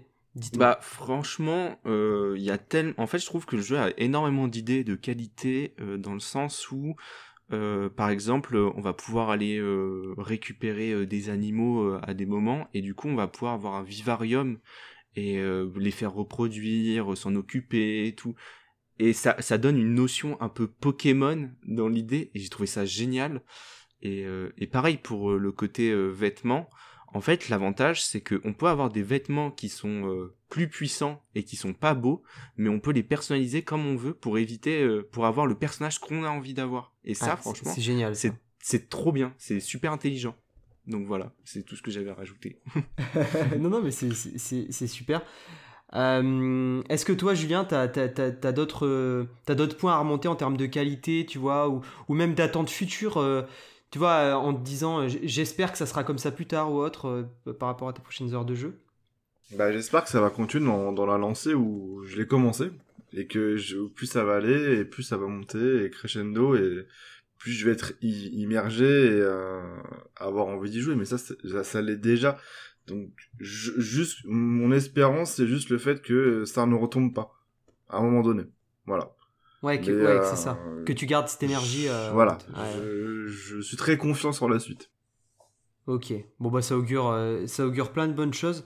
Il y a une qualité que j'ai envie de souligner, mais je j'arrive pas à la situer entre qualité. C'est à la fois une qualité et je trouve que ça aurait quand même pu être mieux.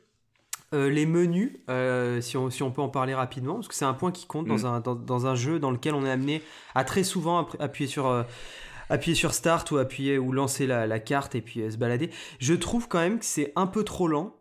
C'est, j'aimerais que ça soit plus réactif. Je sais pas, ça manque ça manque de peps. Je trouve que c'est trop long à lancer. Je je sais pas si c'est moi qui suis toujours impatient, mais non, non, mais c'est marrant. J'ai noté la même chose euh, quand j'avais fait mon test et euh, que les menus étaient quand même très lents et aussi un peu fouillis, mais ça, j'en parlerai de plus dans les défauts, parce que j'ai deux trois choses à dire sur la carte et tout, euh, qui est un peu chelou. Bah, on va y venir, on va y venir euh, après, après notre, petite, euh, notre petit blind test pour, pour entrecouper ce podcast, mais sur, les, sur les défauts. Mais effectivement, c'est à la fois une qualité dans le sens où je trouve que pourrait y avoir pire, bah, il y a tous les RPG japonais déjà. mais euh, non, mais je veux dire, ça pourrait être, euh, ça aurait pu être encore plus gargantuesque et plus, euh, tu vois, plus. Il y a une présentation, il y a un effort, tu sens aussi d'immersion, y compris dans les menus. Et ça, c'est un truc qu'on l'a jamais. Je veux dire, on veut jamais nous faire sortir de cet univers. Même la musique qui est hyper, hyper posée et agréable quand on est dans le menu, c'est, enfin, c'est c'est super quoi. Je veux dire, tu peux partir te faire un café, tu reviens, t'as l'impression que t'as pas quitté l'univers. En fait, t'as l'impression que le jeu ne veut jamais que tu fasses de, de coupure, enfin, que ne jamais te sortir de l'expérience. Et ça, tu le sens aussi dans les menus. Et, et, tout est bien fait, mais il est quand même un peu, un peu trop lourd quoi. C'est un peu, c'est un peu lourd. Ça aurait pu être peut-être moins lourd. Et il y a, mmh. voilà, euh, on y reviendra avec Antoine, de toute façon, qui aura plus à nous dire là-dessus.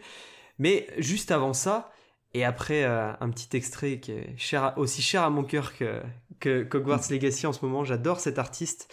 Euh, si vous ne la connaissez pas, vous allez la découvrir. Mais après cette petite virgule musicale, on passe à notre blind test thématisé Harry Potter. Parce qu'on est là pour ça quand même.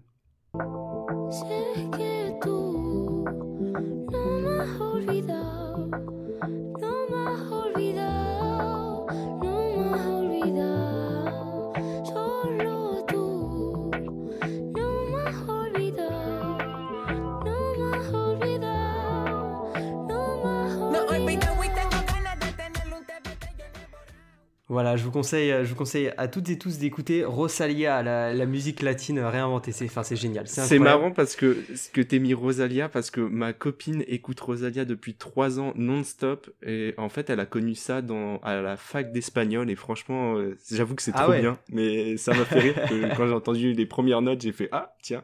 ah tiens, ouais, moi j'ai découvert il n'y a pas si longtemps que ça et c'est vraiment génial. Enfin bref, je vous recommande aux, amateurs, amatrices de musique et, qui aiment bien ce, style, bien évidemment. Euh, là, on passe à notre blind test. Et alors, c'était toujours la question de se dire, euh, on veut pas forcément euh, divulgacher pour, pour parler français les, les, les, titres, les compositions euh, qu'il y a dans le jeu parce qu'on veut vous laisser les découvrir. Mais d'un autre côté, on veut quand même se mettre dans l'ambiance Harry Potter et mettre un peu de défi parce que c'est toujours le, sujet. Il faut quand même qu'il y ait de l'enjeu derrière ce test. Donc j'ai réfléchi à, à, ce que je pouvais vous, vous, mettre euh, et je vais vous passer plusieurs titres. Il va falloir me dire si c'est film ou si c'est jeu. Et jeu, ça peut être euh, tous les jeux Harry Potter, ok? Ok. Euh, et film, tous les films aussi. Je vais placer quelques extraits. Et idéalement, faut me dire quel jeu c'est et quel film c'est, ok Au fat, de... Oh là là La barre est euh, Voilà. Euh, je vais pas vous demander après de, de, de, de me, me, donner euh, le, moment du film ou autre. Ah, si vous faites ça, vous êtes vraiment des, des, des, des boss de chez boss. Euh, mais il y a eu de sérieux candidats avant vous. Hein, donc, bon, voilà. Je... Sans mettre la pression. c'est ça, aucune pression. les extraits durent une vingtaine de secondes, en gros, un peu plus, un peu moins. Et ce qu'on fait, en fait, le principe, on a essayé plein de trucs. Le mieux, c'est quand même qu'il y en ait qui, dès que. Moi, moi, au montage, faut pas s'inquiéter, ça fera un truc pas mal. Euh, dès que vous entendez, euh, que vous reconnaissez, vous le dites. Moi, je vous entendrai au pire. On laisse l'extrait se finir, mais comme ça, j'ai l'historique, quoi. Je, sais qui a parlé en premier. Donc, parlez sur la musique, n'ayez pas peur, ok, J'envoie, euh, j'envoie, j'envoie le premier son.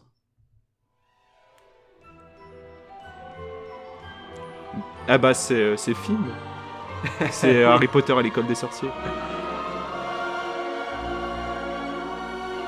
Ah oui.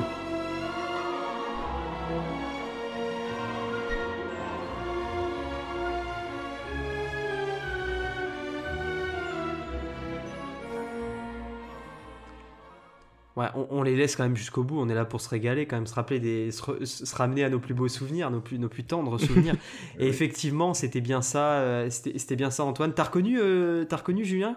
Oui, oui, je l'ai reconnu, mais, mais un petit peu après, Antoine, je le reconnais. Un petit, peu, après, ouais, ouais. Bon, c'était, c'était pas la plus dure. Hein. Antoine. ouais, c'est ça. C'était pas la plus dure, hein, les gars. Hein, donc, euh, oui, j'avoue que hein. c'était pas. Mais c'est la, c'est la musique emblématique d'Harry Potter. Ouais, c'est ça. En fait, pour tout vous dire, c'est le thème. Euh, c'est, c'est, c'est, ils appellent ça l'arrivée du bébé, euh, du bébé Harry, quoi. En fait, c'est le début du mm. film. Enfin, voilà, mm. bref. et là, je vous mets toute autre chose. C'est parti.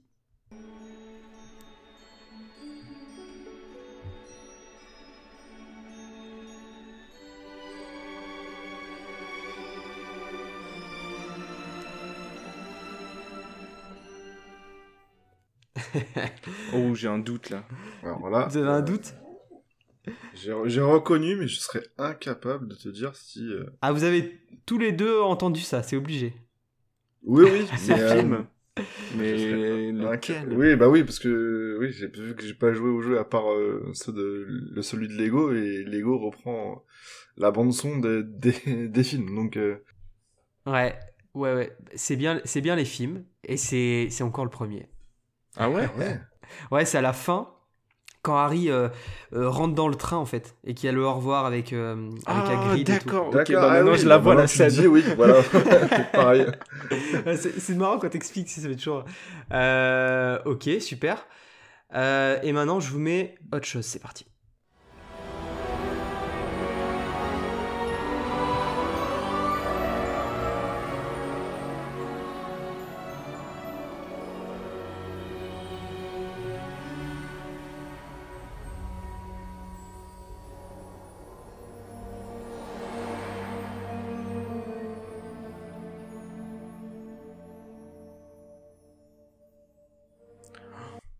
Est-ce que quelqu'un a ce son A ce petit Moi, je l'ai pas. Je dirais jeu, mais lequel? C'est jeu. C'est jeu, donc t'as. C'est bon. Tu peux tenter, Julien, tu peux tenter à chaque fois. Dis-toi que t'as qu'une chance sur deux. oui, oui. c'est vrai. Oui, mais là, je, je, tu m'as si l'avais, non, non. Est-ce que, est-ce que, est-ce que justement, tu, vous pouvez deviner le titre, l'un de vous deux? Le titre du jeu, je veux dire. Pas de la musique, mais. Euh. Alors, non, pas du tout.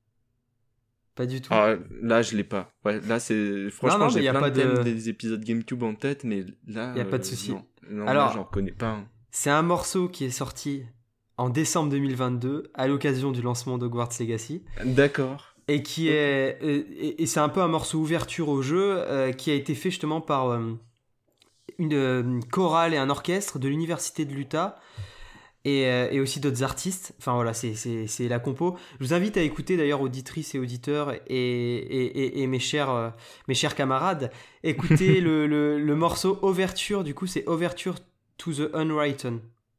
Voilà. D'accord. Ok. Ouais, j'ai Voilà, à, écoute- à écouter, c'est Ah hyper ouais, sympa euh, vu qu'on est dans l'ambiance et tout en ce moment. Donc c'est euh, un titre qui est, qui est sorti en amont de Hogwarts Legacy, mais dans le cadre de, de- de sa sortie. quoi. D'accord. D'accord, mais je l'avais pas reconnu.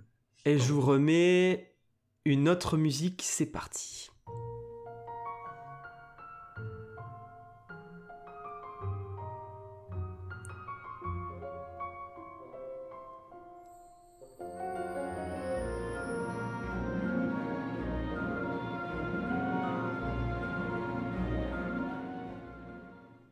Je sais pas si vous Ouh. avez. euh, moi, j'aurais dit film, si je ne me trompe pas.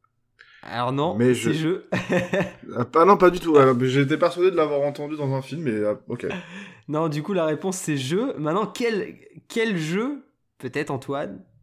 Oh, Alors là, euh... Vas-y, euh, la, la chambre des secrets. C'est ça, la chambre des secrets. C'est la Ouais, chambre Parce des que secrets. ça, ça me rappelait un truc, mais j'arrivais. En fait, j'ai trop la, la musique de la salle commune dans la tête, c'est atroce. Et c'est la thème, c'est le, le- la thème, c'est le thème euh, de la chambre des secrets, ouais. Le thème, tu vois, le, le- la musique que t'as dans le menu, genre la musique de base, tu vois. Euh, voilà, c'est la chambre des secrets. Je vous remets l'avant-dernier son, que je me trompe pas, avant-dernier son. Et là, c'est le premier qui crie carrément le titre de l'œuvre, ok? Ok. wow. C'est parti, 3, 2, 1, go Bah, film. Oui. Et c'est euh, la, la, la, la, la grande salle. Euh, C'est quel film Ah, punaise, c'est lequel déjà euh Ah, ouais, ah, non, c'est- le nom des, des films, je connais pas. Dans le cadre de quel événement Dans le cadre de quel événement C'est dans la grande salle, dans le cadre d'un événement précis. Quel événement Oh, j'essaye de me rappeler, mais c'est atroce. Noël, pour Noël Noël, ouais. Ah oui. Je viens de me rappeler. Mais tu as été plus rapide que moi, une fois de plus. c'est Noël et c'est et c'est toujours le premier Harry Potter. Ah oui, oui. Euh, Avec Le toujours fameux. John Williams à la, à la musique, hein, quand même. Euh, voilà, qui, qui est entre autres connu pour, pour cette compo, hein, d'ailleurs. Euh, entre, autres, entre autres œuvres. Euh, et là, je vous mets le dernier son, et c'est parti. Jeu ou film, jeu ou film, vous me dites. Je. Bravo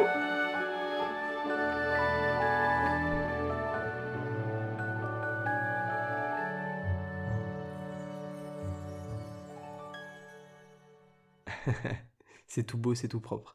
Euh, oui, effectivement, jeu. T'as une idée du jeu? Après lequel, euh, là, j'avoue, j'ai pas d'idée. Là, j'ai.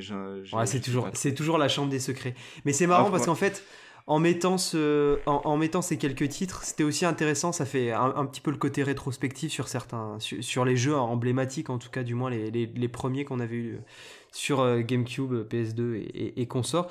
Et je trouve que c'est intéressant de voir euh, que le- les musiques ont vieilli d'une certaine manière, je trouve. Enfin, c'est marrant. Ouais, de, de fou. Et- mais elles étaient quand même euh, pas mal dans le thème. hein. C'était assez impressionnant. Non, non, c'était quand même, c'était quand même bien fichu. Mais Mm. tu vois, t'arrives, je trouve, on, on voit beaucoup plus la distinction entre euh, les musiques des jeux originaux euh, vis-à-vis des films que, que les musiques du jeu actuel vis-à-vis des, des films. Tu vois, C'est vrai. Oui, Ouais, c'est pas tout faux. à fait, ouais, ouais, ouais. complètement. ouais. Il y a quand même un truc. euh, T'as l'impression que ça aussi, ça a évolué, quoi. Enfin, c'est marrant. Ou, ou du moins que les ambitions peut-être étaient pas les mêmes. Et puis, de toute façon, même les machines ont évolué en termes de technologie par rapport au son aussi. Ah, bien hein. sûr. Ça permet Bien de. sûr, oui, c'est clair. C'est vrai qu'on en parle pas qu'ils assez. ont aussi mais- voulu se défaire de, de Harry Potter, en fait, de, dans sa globalité. C'est Poudlard, on est vraiment dans Hogwarts Legacy et non dans Harry Potter, même si on reste dans l'univers d'Harry Potter. Et je pense qu'ils ont voulu se détacher, se démarquer par rapport à ça aussi. Ouais, exactement, exactement, ouais, c'est ça. C'est toujours dans un. Je pense que c'est une œuvre. Je sais pas ce que vous en pensez, mais c'est une œuvre qui À était conçue dans le, dans le respect de la licence et, de- et, et avec un un amour et je dirais inconditionnel, tu sens pour l'œuvre. Vraiment, il y a, y, a, y, y a, beaucoup de, il y a un affect, il y a un affect et une connaissance de la licence très fort. Mais d'un autre côté, il y a cette envie de s'émanciper, quoi. Je le ressens un petit peu comme ça aussi, ouais, c'est vrai. Je sais pas de votre côté si vous confirmez, mais enfin, ce que tu semblais confirmer, Julien, mais. Oui. Bah ouais, euh, complètement. Il y, a, y, a, ce sentiment de, de, connaissance de cet univers, de, de vouloir donner de nouvelles choses.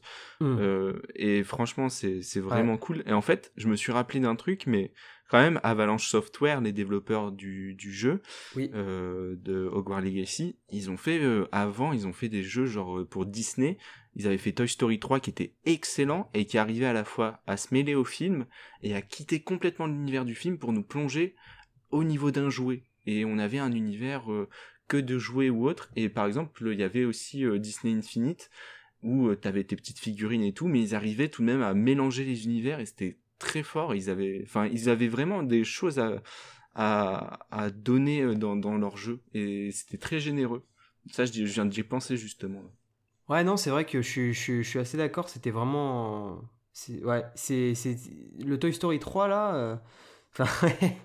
c'est vrai que non, non, on a, on a peut-être pas assez parlé d'Avalanche, quoi. Pour le coup, euh, c'est bien que tu aies, fait un petit point d'historique sur le studio, c'est toujours intéressant. Euh, bah, justement, pour en venir à, à plus nos, nos, nos défauts, euh, après, voilà, après autant d'heures de jeu, justement, notamment de ton côté, Antoine, qu'est-ce que, quel défaut tu as pu identifier Quels sont allez, les, les trois défauts là, qui te viennent en tête Ceux qui viennent Alors, pour moi, il y a alors ça peut paraître bizarre parce qu'à la fois c'est un défaut et pas euh, pas du tout. L'open world qui, est, qui, a qui a deux trois problèmes. Les menus, euh, surtout la carte et euh, les dialogues qui sont peut-être parfois un peu trop présents, je dirais. Ouais, ouais, ouais. Ouais, là je te suis sur les deux points. Pour le coup, à ce niveau-là, est-ce que est-ce que toi, Julien, ça t'a ça, t'a déjà interpellé la carte qu'elle était un peu euh, tu vois? Alors, la carte oui un peu euh, chargée par par rapport aux missions qu'on peut avoir dessus etc etc mais moi c'est pas ce qui m'a le plus frappé. Mmh. euh, moi c'était plus des aspects techniques dans le sens où j'ai eu pas mal de popping dans le jeu. Et j'ai eu notamment, notamment eu un bug après après un combat. Je vais pas rentrer plus dans le détail pour pas rien spoil. Mais après un combat, mhm. et en ayant discuté avec Antoine après, il a eu le la même chose que moi. Le même bug. Donc moi j'aurais ah plus un, un, truc, enfin c'est extrêmement rare quand même, mais euh, un problème technique sur certains aspects, mais, mais plus du popping qu'autre chose en fait. Et euh, oui, au niveau des dialogues, par moment, euh, il y en a trop et ça aurait pu être, si c'est amoindri, ce serait, je pense que ce serait euh, mieux et plus digeste. Mais euh, avec le peu d'arcs de jeu que j'ai, encore une fois, euh, c'est tout ce que j'ai pu noter. Hmm. Bah du coup, au risque de, au risque de vous de vous divulgacher, allez, et, et de trois, au risque de vous divulgacher ce, mes impressions écrites qui vont sortir sur le, sur le site aussi vendredi du coup.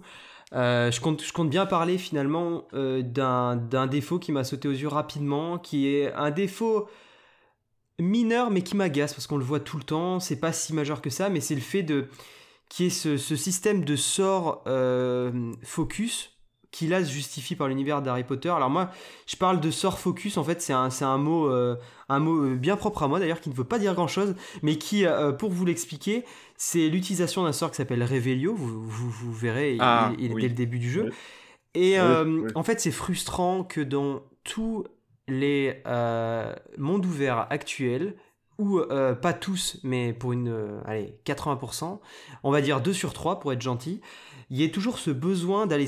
Enfin, le jeu t'invite à toujours faire un, radar en gros sur ton environnement, donc d'une touche, de cliquer et d'appliquer une surcouche un petit peu qui fait... en plus qui... Bon, dans le cas d'Harry Potter, c'est pas le, pire exemple que j'ai vu, je repense encore au dernier au dernier horizon, enfin bref. Mais il euh, y, a un élément, ça vient. Donc tu sondes l'environnement, le révélio, ça, va révéler ce qui est autour de toi. Et euh, c'est hyper utile, euh, notamment parce que il y, a toujours, on en a, on en a parlé hein, déjà. dans ce jeu-là, il y a un point aussi qui, qui pourrait, un point clé qu'on pourrait si on, si on faisait un article, on pourrait le mettre dans les tags, c'est vraiment le côté mystère en fait. Il y a, ce sentiment de mystère tout le temps à, percer, des, petits mystères dans le château, des petits trucs ci et là, à travers un tableau, à travers euh, voilà des, des, des, petits des mécanismes à enclencher pour ouvrir une porte ou autre. Et euh, ces choses-là, en fait, par, par, par fainéantise quelque part de joueur, et parce que le jeu propose aussi des options qu'il aurait peut-être pas dû proposer, on va cliquer sur un bouton et ça va nous mettre en surbrillance les différents items à approcher, les coffres à ouvrir, etc.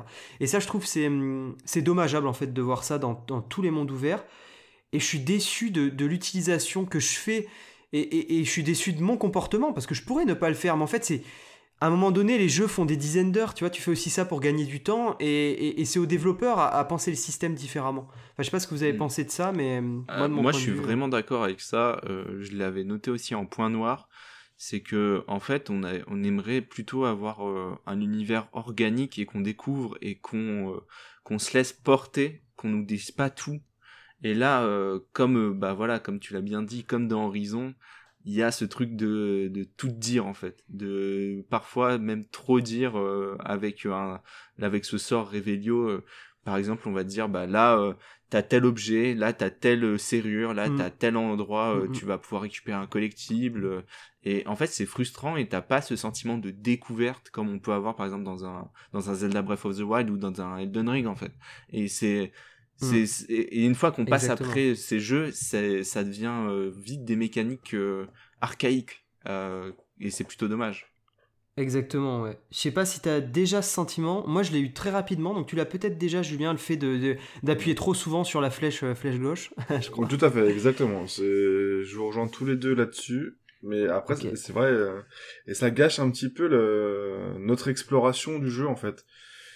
Et c'est hmm. dommage. Après, c'est c'est nous qui faisons, qui appuyons tout le temps. C'est pas c'est pas l'IA qui euh, qui appuie pour nous. Donc c'est nous même qui nous créons ce sentiment-là au final. C'est ça. Et euh... Non, mais c'est intéressant. C'est vraiment un truc. Il y a un truc d'autodiscipline presque. Il faut. Enfin, moi, je, vous conseille presque d'essayer de l'oublier ce bouton. Et, et je l'oublie un peu plus qu'au début. Mais tu vois, au début, quand t'es dans le truc, euh, euh, découverte, vraiment, tu te dis, là, faut, faut que je manque rien, quoi. C'est trop riche, il y a trop de choses, t'as envie de... Mais moi, je me force à ne pas appuyer dessus. Bon, forcément, j'appuie dessus quand même. Pas encore trop à mon goût, mais mm. je me force réellement à le faire de moins en moins. Pour pas me gâcher l'exploration que je pourrais me faire du jeu sans que le jeu entre guillemets m'aide parce que c'est une aide euh, colossale mine de rien et euh, non non non c'est clair j'ai pas envie de me gâcher ce plaisir là de le faire moi-même par mes propres moyens en fait ouais non mais je, je, comprends euh, et pour rester justement sur le sujet des, des, des commandes parce que c'est une des commandes parmi parmi tant d'autres la, manette est, la manette est bien mise à profit. Hein. Il y a beaucoup de boutons, il y a une appropriation du jeu qui, qui se fait quand même plus ou moins difficilement et en tout cas progressivement. Qu'est-ce que vous pensez des commandes tu vois, d'une manière générale, que ce soit pour l'explo ou pour les phases de combat ou, euh, ou de vol par exemple aussi? Moi, je trouve bah... qu'ils ont bien. Excuse-moi, Antoine. Non, non, c'est moi, pardon. Je, je trouve qu'il euh, s'approprie bien la DualSense. Parce que on a, on a tous fait le jeu sur PS5, donc on peut mhm. parler uniquement de la DualSense. Mais je trouve qu'il la met bien en valeur. Et, et euh, j'ai aussi testé le fait de jouer euh, sans casque avec le son de la télé. Et tu entends des sons dans la manette. Et enfin, c'est pas propre à Hogwarts Legacy parce qu'on l'a déjà entendu, mais je trouve que c'est bien fait. Euh, les vibrations, les gâchettes euh, euh, adaptatives et les retours haptiques sont bien présents. Et je trouve que la manette est vraiment bien utilisée. On en, on en veut tous toujours plus, mais euh, je trouve que euh, il manque des petits trucs, mais c'est vraiment pas méchant.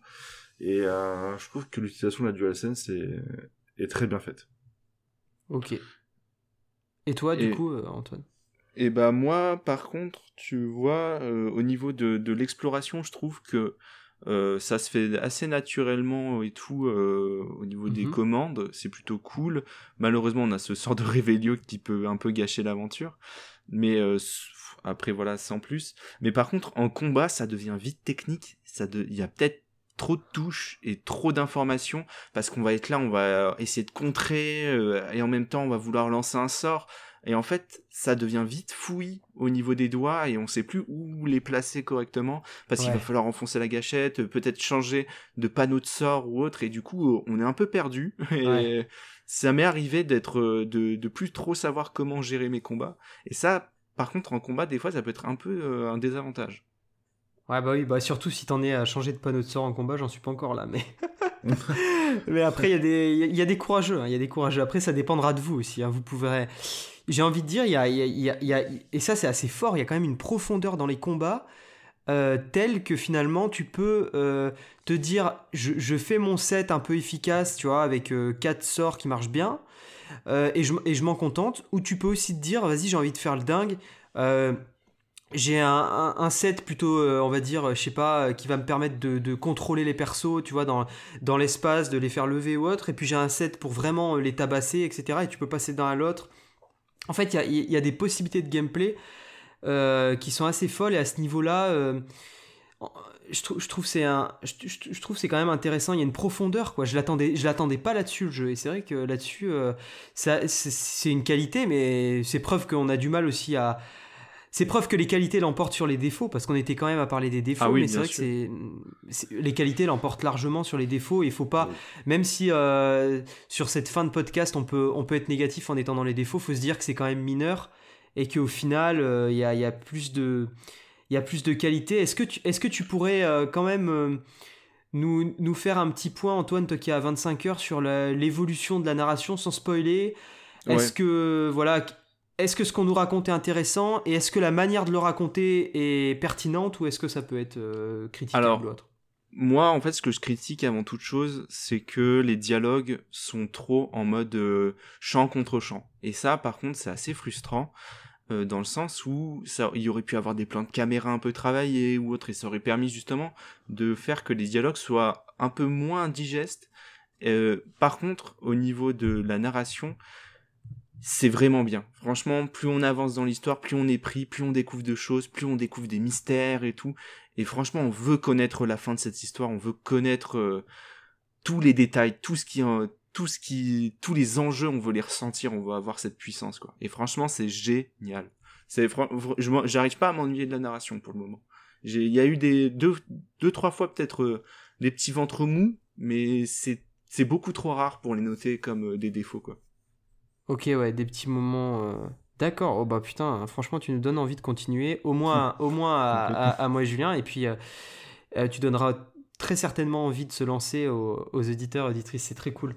Euh, donc euh, la narration, pas de finalement de, de gros défauts du, du, du, point de vue de, du point de vue d'Antoine. Moi, de mon point de vue, pour l'instant, euh, j'ai envie de dire, j'ai l'impression d'être aux prémices, c'est-à-dire que les choses se mettent en place tout doucement l'histoire est en train de, train naître, même si, euh, bon voilà, ça, ça commence à, j'ai envie de dire, ça se structure peut-être petit à petit, et c'est intéressant de se dire, euh, je vois un peu le, ce qui m'attend, et je dirais qu'au bout d'une dizaine d'heures de jeu, euh, tu le verras aussi, je pense prochainement, Julien, après quelques heures en plus, tu vas aussi te rendre compte, comme moi, tout récemment, que le jeu nous, nous, nous, nous, dresse un petit peu un teasing. C'est marrant la, la manière d'amener les choses. Il nous tease sur tout ce que va être l'aventure. Et, et, il te donne envie de. Il, il, te dit là, décroche surtout pas et continue même. Et continue euh, le, à, à, fond en fait parce que ça va être génial. Tu vois, tu vas vivre plusieurs, euh, plusieurs trucs et. Enfin, je sais pas si tu vois ce que je veux dire, Antoine, mais il y a une manière de, de mmh, présenter les enjeux. De, tu vois, c'est et c'est intéressant. C'est une manière de faire. Euh, je pense que ça, ça devrait pas mal plaire. Et là où le jeu aurait pu partir dans un truc, tu vois, un peu euh, brouillon, à partir dans des directions bizarres pour te ramener vers l'intrigue, truc. Là, il y a un côté, euh, c'est à la fois très naturel et pas forcément forcé. T'as pas le côté des premiers jeux, tu vois, où tu visites. Euh, euh, le premier jeu, c'est comme si on te criait dans l'oreille euh, attention, gars, tu vas rentrer dans un, tu vas rentrer dans une grotte et là va y avoir un pan de l'histoire important. Puis après, tu, fais une heure et demie et puis après, tu reviens à des trucs hyper, des trucs très très très banals. Enfin, tu vois, il y, avait un, côté comme ça. Là où en fait, y a ce jeu, il, il te, il crée une un bon équilibre entre le fait de, de, de, te laisser des devoirs, donc comme un, comme un sorcier, comme un écolier, te mettre un, une histoire à côté, que tu... Enfin, on, ça revient un peu sur ce qu'on disait, mais il y, a quand même un, art dans la façon de faire. Je me dis, il y, a dû avoir des heures de réflexion, de boulot euh, et, de concrétisation euh, dans, la, dans, la, conception du jeu pour justement euh, créer cette espèce d'alchimie, quoi. Et je trouve c'est assez bien fait. Enfin, je sais pas, c'est vrai qu'à ce niveau-là. Mais bon, euh, c'est pas. C'est une qualité, je me disais. C'est toujours pareil, quand on joue à un jeu et qu'on veut en parler derrière, on, pointe les défauts un par un parce que c'est facile de pointer les petits défauts et tout. Mais au global, en fait, euh, sur le moment, on se dit, ouais, il a pas tant de qualité que ça. En fait, en en parlant avec vous, je me dis, putain, il est génial le jeu. oui, oui, le, jeu est monstrueux. Hein. Mais pour moi, par exemple, un défaut euh, qui est malheureusement assez inhérent aux derniers open world, c'est mm. le fait de trop indiquer les choses et ça c'est plutôt dommage. On a trop trop d'indications genre à la Assassin's Creed va à tel point d'intérêt euh, va faire telle chose euh, tu vas avoir une liste longue comme mon bras de collectibles enfin tu vois c'est c'est plutôt dommage de, de rester dans ces travers de l'open world qu'on pourrait complètement zapper euh, mm. après bien sûr mm, c'est pour s'ouvrir au grand public mais euh, c'est il y a, y a quand même cette frustration de se dire euh, que ils auraient pu vraiment donner un côté encore plus magique et une sauce encore plus forte euh, au, jeu quoi. Je sais pas comment mieux le dire mais Non non, mais c'est intéressant. Je sais pas ce que t'en penses de, Julien de nos échanges là, mais ouais. Tout à fait. Bah, moi, je, vous rejoins. Moi, j'ai pas noté autant de trucs que vous parce que j'ai pas autant d'orques de vous que vous aussi. Mais euh, mais hmm. pour moi, je ouais les défauts, ouais, j'en ai pas vu beaucoup. Euh, ah, pour l'instant, pour l'instant, tu les, t'en, mais c'est normal que tu n'en identifies pas aussi. Euh, et c'est positif, j'ai envie de dire. C'est aussi un retour. Euh, voilà, c'est, faut, faut être réaliste. Il n'y a pas tant de défauts que ça. Ceux qu'on a mentionnés, je pense, sont des défauts. voilà, des, des, défauts plus ou moins d'ailleurs perçus négativement selon, je dirais, la lassitude qu'on peut avoir, selon le vis-à-vis. en fait, c'est vraiment évidemment la, vie autour d'un jeu est subjectif, mais il est d'autant plus euh, selon l'expérience de joueur qu'on a. C'est-à-dire que si on est habitué à faire plein de triple A, on peut en avoir marre de certains tropes qui reviennent ici et là. Euh, si, on n'est pas forcément sur style de jeu, qu'on varie avec de l'indé, qu'on fait plein d'autres choses, on peut être peut-être plus tolérant ou au contraire plus exigeant. Ça va vraiment dépendre de vous. Euh, après, ce qu'on a dit, c'est quand même, ça peut devenir des défauts entre guillemets majeurs, entre guillemets. le fait qu'il y ait trop d'indications, c'est potentiellement des défauts qui peuvent vous faire dire que ça peut vous laisser sur votre faim ou vous gâcher une partie de l'expérience. C'est vrai. Maintenant, je mm. pense que dans tous les cas, franchement, euh, vous prendrez quand même votre pied. Moi, ce qui m'a un dernier petit point qui m'a interpellé, c'est que les devs en fait nous, nous invitent à créer un système de t'es face à un jeu de rôle et on veut que tu personnalises ton personnage, que tu craftes des trucs, que tu fasses plein de choses comme ça. C'est pas c'est pas du tout inintéressant et c'est super ludiquement parlant. Par contre, il y a des il y, a des, il, y a, des drôles de paradoxes entre ton personnage que tu vas custom à fond et tu te retrouves dans un cours où tu as une cinématique de jeu et t'as aucun personnage qui est custom. C'est-à-dire que tout le monde est dans le lore Harry Potter classique, genre ils sont avec leur petite cape de, de, de, début d'année. T'as l'impression que J'ai noté la même chose et j'avoue que ça m'a beaucoup frustré de voir qu'il n'y avait pas de personnage qui sortait un peu du lot. Et c'est vraiment dommage. Franchement, ça, c'est un truc, par contre, qui est ça, assez frustrant. C'est dommage. grande folie. C'est ça. En fait, celui qui a le grain de folie, pour l'instant, c'est Pives, tu vois, qui amène ce truc. Est-ce qu'il a un peu taré, euh, puis il est habillé un peu. Euh, il est et puis il est ultra coloré. Franchement, euh, j'ai été surpris quand je l'ai vu la première fois. Ça. Le jeu, le jeu pour parler de l'image du jeu et on pourra. On pourra doucement refermer le podcast là-dessus, et je pense que c'est une bonne conclusion. À parler du son, on peut parler de l'image. Je trouve que c'est un beau jeu, techniquement, techniquement il est intéressant. pour le coup, j'ai essayé en 60 à 30 à 30 fps, c'est pas mal parce que tu as plus de détails, le jeu, le, jeu est plus riche en détails. Et je trouve que finalement, euh, étonnamment, contrairement à God of War, que j'avais pas du tout pu faire à 30, le dernier c'était catastrophique, là le gameplay fait que euh, à 30 fps et en mode, euh, en mode fidélité, c'est sympa parce qu'on conserve le maximum de détails et, je trouve que ça se joue bien. Après, évidemment, si vous avez. des préférences à jouer avec plus d'images par seconde ou autre. techniquement, d'un point de vue technique, je pense vous trouverez votre, vous trouverez votre équilibre à ce niveau-là, faut tester de toute façon. Après, artistiquement parlant, et c'est bien le plus important, et c'est ce qu'on peut débattre ici, le jeu est terne, je trouve, trop terne par moment. je suis d'accord, là-dessus je suis vraiment d'accord. Euh, ça manque des fois de, de folie ou de couleur. Euh, mais en fait, euh, après, je le comprends mieux aussi pourquoi c'est aussi terne, parce que plus on avance, voilà, sans rien dire dans l'histoire, plus ça s'assombrit. Et pour euh, X et Y raison, quoi. D'accord, ouais. Donc, euh, d'accord, ok. Ça va, ouais. Bon, bah super. C'est... Je sais pas si tu as, quelque chose à rajouter, euh, Julien, sur le jeu ou. Euh, ah bah là-dessus, sur l'aspect terne que tu as évoqué, euh, je suis d'accord avec toi dans la partie intra ou de l'arme. Par contre, dès qu'on, j'ai trouvé que dès qu'on sort un petit peu en extérieur, mhm. bah c'est un peu plus coloré, c'est un peu plus gai, c'est un peu plus, un peu plus sympa. C'est vrai que ça, il y, a une variation peut-être dans les tons, euh, tu vois, la palette de couleurs. En fait, c'est, mais, mais c'est là la grande force du jeu, une énième force du jeu, nous faire sortir du château et nous emmener euh, après au larmes et bien au-delà, bien à côté. Et, dès que tu débloques le balai, enfin, tout à l'heure j'étais sur le balai, c'est incroyable. T'es sur ton balai, tu vois, t'as l'impression à tout moment, en fait, tout à l'heure, je me disais, est-ce que je me pose pour aller affronter des bêtes, pour aller découvrir des trucs, ou est-ce que je vais juste à ma, à ma tâche, quoi, en gros? Et, euh, et c'est super intéressant déjà d'avoir le choix. En ça, en ça, t'as la sensation de choix, et t'as as tellement la sensation de, de, terrain inexploré à découvrir dans tous les sens. Euh, enfin, dès que tu prends le balai, encore plus, quoi. Enfin, c'est un truc de fou. Vous verrez. Et, euh. et d'ailleurs, je pense à un truc, mais le jeu va changer de, de colorimétrie suivant la saison parce que faut rappeler le jeu se passe sur une année. Et euh, là par exemple euh, oh j'ai vraiment des souvenirs où je me suis promené en hiver où je voyais par exemple euh, des petits feux d'artifice ou bien des sapins de Noël un peu illuminés ou autre. Et ça par contre ça change vraiment un peu l'ambiance et c'est génial. Ouais mais ouais, bah, ça, ça me donne tellement envie de continuer. Là, je pense ah qu'on a qu'une envie, c'est de, de s'y remettre. Donc, les défauts sont, finalement. Les défauts ne, sont que pas grand-chose dans cette expérience. Mais bon, quand même, il a un défaut, et, euh, après on, terminera le podcast, mais il a un défaut, c'est qu'il ressemble pas à Bully, et Bully c'était quand même cool ce jeu de Rockstar.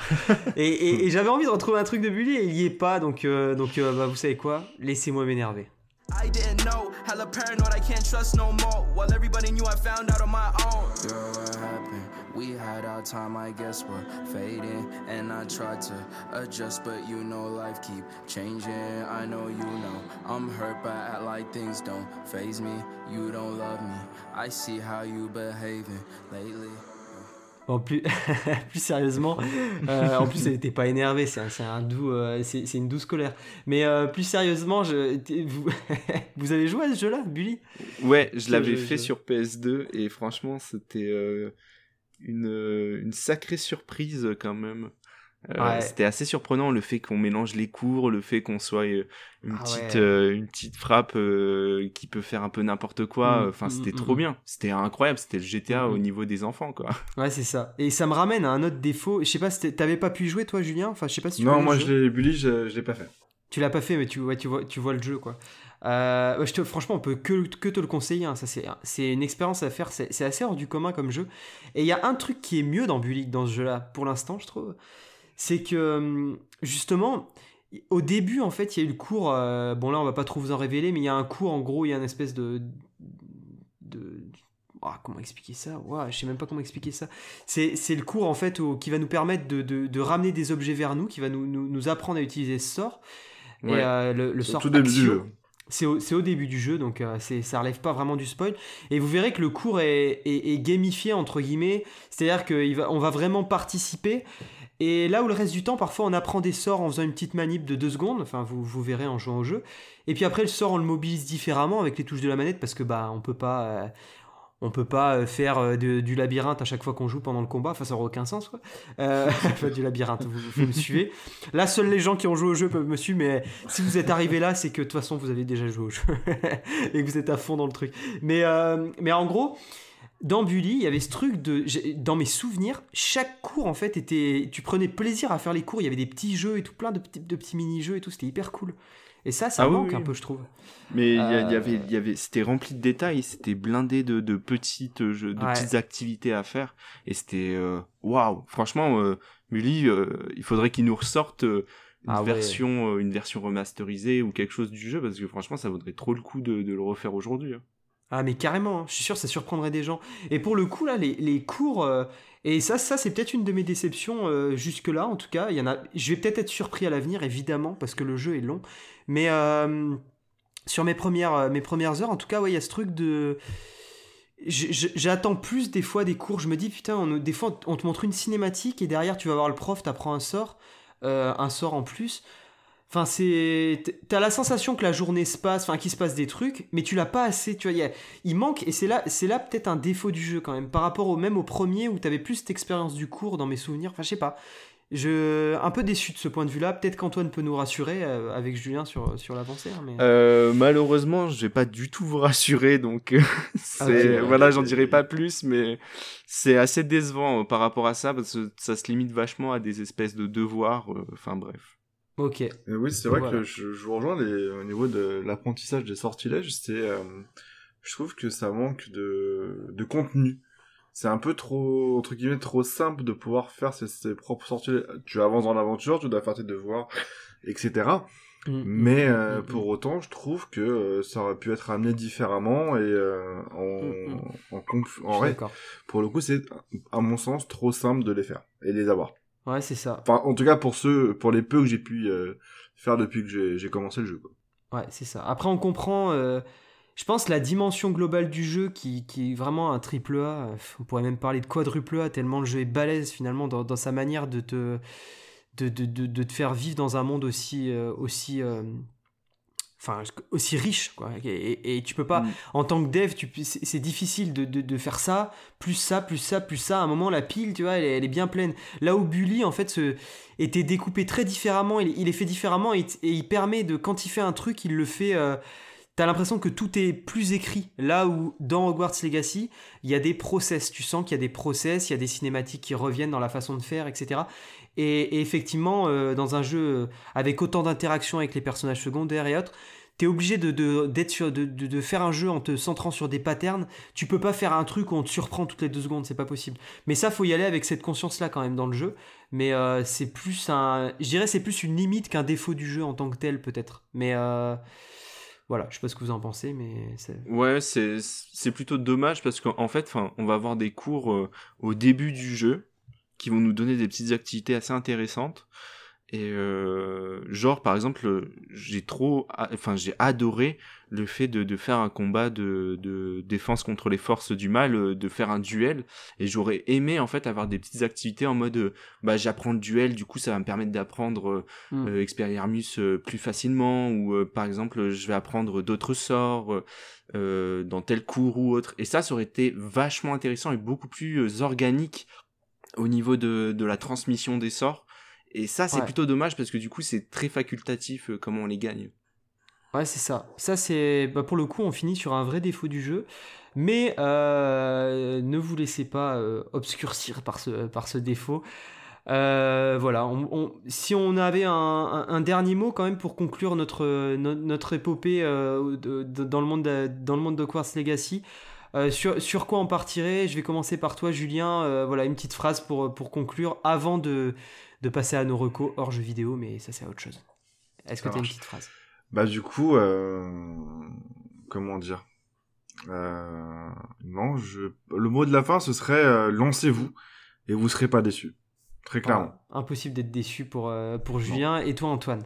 Bah, j'ai envie de dire magique parce que franchement on est tout de suite pris dans l'univers et on est à fond tout de suite et franchement ouais c'est magique voilà c'est mon mot à moi Et moi, j'ai envie de dire long parce que j'ai envie que le jeu ne, ne, ne s'arrête pas. Et j'ai envie de continuer et de construire cette, euh, mon personnage dans, dans, dans, ce fameux temps long. Euh, c'est pour ça que j'ai choisi le test, pour justement le faire euh, sur une manière courte. Non, c'est une erreur, j'aurais pas dû, j'aurais dû laisser le test à, à, Brian. C'est battu en, en, interne pour avoir le test. Enfin, battu. Eh bien, ouais, on est, on est loin de se battre, mais évidemment, de toute façon, on va tout jouer au jeu de toute manière. Mais euh, c'est pour ça aussi qu'on vous livre euh, nos impressions sur Wars Legacy, parce qu'on a eu le jeu tardivement, et que ça nous semble... Euh, ça serait trop ambitieux en fait de vous livrer un test, parce qu'on manquerait de recul, même si quand bien même une personne de l'équipe aurait pu le finir de manière... en s'arrachant à, y jouer, mais du matin au soir pendant 4 jours non-stop, et vous livrer le test le plus vite. Euh, je pense pas forcément que c'est la meilleure manière de faire les choses, et surtout c'est bien d'avoir un peu de recul pour se dire est-ce qu'il y avait autant d'ampleur finalement dans cette aventure? Qu'est-ce qu'on peut en tirer, etc. et, je pense qu'il jouait, dans sur plusieurs semaines si vous avez l'occasion, en faire un peu votre jeu du moment. Euh, c'est tout ce que je vous souhaite. En tout cas, nous, on va sortir du monde des jeux. juste après cette petite virgule.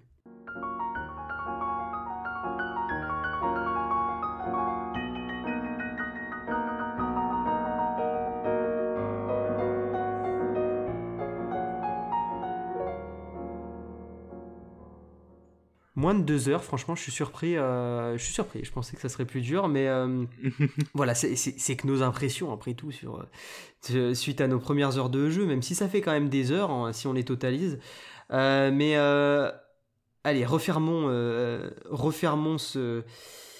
Refermons la salle commune de, de, de, de quelle maison d'ailleurs de que- quelle maison vous avez choisi quand même pour refermer ces- cette parenthèse Harry Potter cette parenthèse ce sujet Harry Potter Euh, de, de quelle maison vous faites partie du coup Julien? Alors moi j'ai euh, opté pour euh, Pouf Souffle. Pouf souffle ok Parce que j'ai moi, trouvé je- que j'ai trouvé, excuse-moi, je... Enfin, Non, non, parce mais que j'ai trouvé que euh, au niveau des traits de mon caractère, ça, c'est ce qui s'apparentait le plus euh, aux, aux quatre maisons. ok Voilà. ok ok et toi Antoine? Et- Du coup, moi, j'ai choisi Serre d'Aigle euh, parce que j'avais fait des tests avec ma copine euh, de, de sur l'univers Harry Potter, euh, sur je sais plus c'était sur quel site. ouais, ouais. Et euh, c'était moi, ça s'apparentait plus à Serre d'Aigle. Du coup, j'ai dit oh bah vas-y, je continue, ça me plaît bien. euh, Let's go Ouais. pour Serre d'Aigle. Ouais, tu, tu restes dans le truc. Bah moi j'ai pris serre d'aigle. Normalement je suis pouf souffle, tu vois, mais ma copine elle m'a dit ah machin, euh, c'est nul, truc et tout. Et, et du coup en refaisant le, en, en répondant aux questions du, du, du choix pot, je me dis ah quand même j'aime bien le à quoi à quoi euh, euh, serre d'aigle est rattaché. Mais en vrai normalement je suis team Julien, je suis, je suis pouf souffle. Mais bon je le dis pas. Là je peux me permettre d'être d'être autre chose. Enfin bref, voilà. Bon pour refermer euh, pour refermer euh, cette euh, cette émission sur euh, Hogwarts Legacy, on, finit sur euh, bah, justement euh, toujours notre ritournelle. Quand on pose la manette, bah, qu'est-ce qu'on fait de temps à autre? Est-ce que du coup, Julien, tu aurais quelque chose à recommander à nos auditeurs, auditrices, un truc un film à découvrir, un album de musique, n'importe quoi? Bah alors en ce moment, moi à part Hogwarts Legacy, je n'ai que ça en tête, donc ça va être très compliqué pour pour recommander quelque chose autre que ce jeu qui m'est déjà très cher. Mais euh, qu'est-ce qu'il y aurait d'actualité un peu croustillante euh, Bah pour le moment, je j'ai pas d'idée qui me vient en tête là comme ça tout de Eh suite bah, écoute, maintenant. Écoute, Mais, on, on peut, euh, on peut si j'en trouve une euh, avant qu'Antoine Voilà, euh, n'ait fini, euh, je j'interviendrai. Voilà, ouais, c'est un, un bouquin que tu as lu, euh, une BD, n'importe quoi, un truc que tu as fait dernièrement qui, qui, que tu as trouvé cool. Euh, et toi, Antoine, du coup, qu'est-ce que tu peux re- recommander à nos auditeurs, auditrices? Alors du coup, pendant qu'on parlait, pendant que je vous écoutais, je regardais beaucoup ma, ma bibliothèque de DVD et je suis tombé sur euh, A Scene at the Sea de Kate- Takeshi Kitano, pardon. Euh, je suis très fan de Takeshi Kitano. J'ai fait euh, un écrit dessus. euh, J'ai lu son bouquin. euh, Enfin voilà, je suis extrêmement fan. Et en fait, Scene at the Sea, ça raconte l'histoire de- d'un jeune muet qui va se passionner pour le d'un jeune sourd et muet qui va se passionner pour le surf et en fait euh, il va euh, il va vraiment se passionner à fond pour le surf. Il va être euh, très dedans il va être très dedans. Il va oublier toutes ses responsabilités un peu et tout. Il va avoir sa copine un peu derrière qui va qui elle aussi est sourde et muette qui va le soutenir et tout.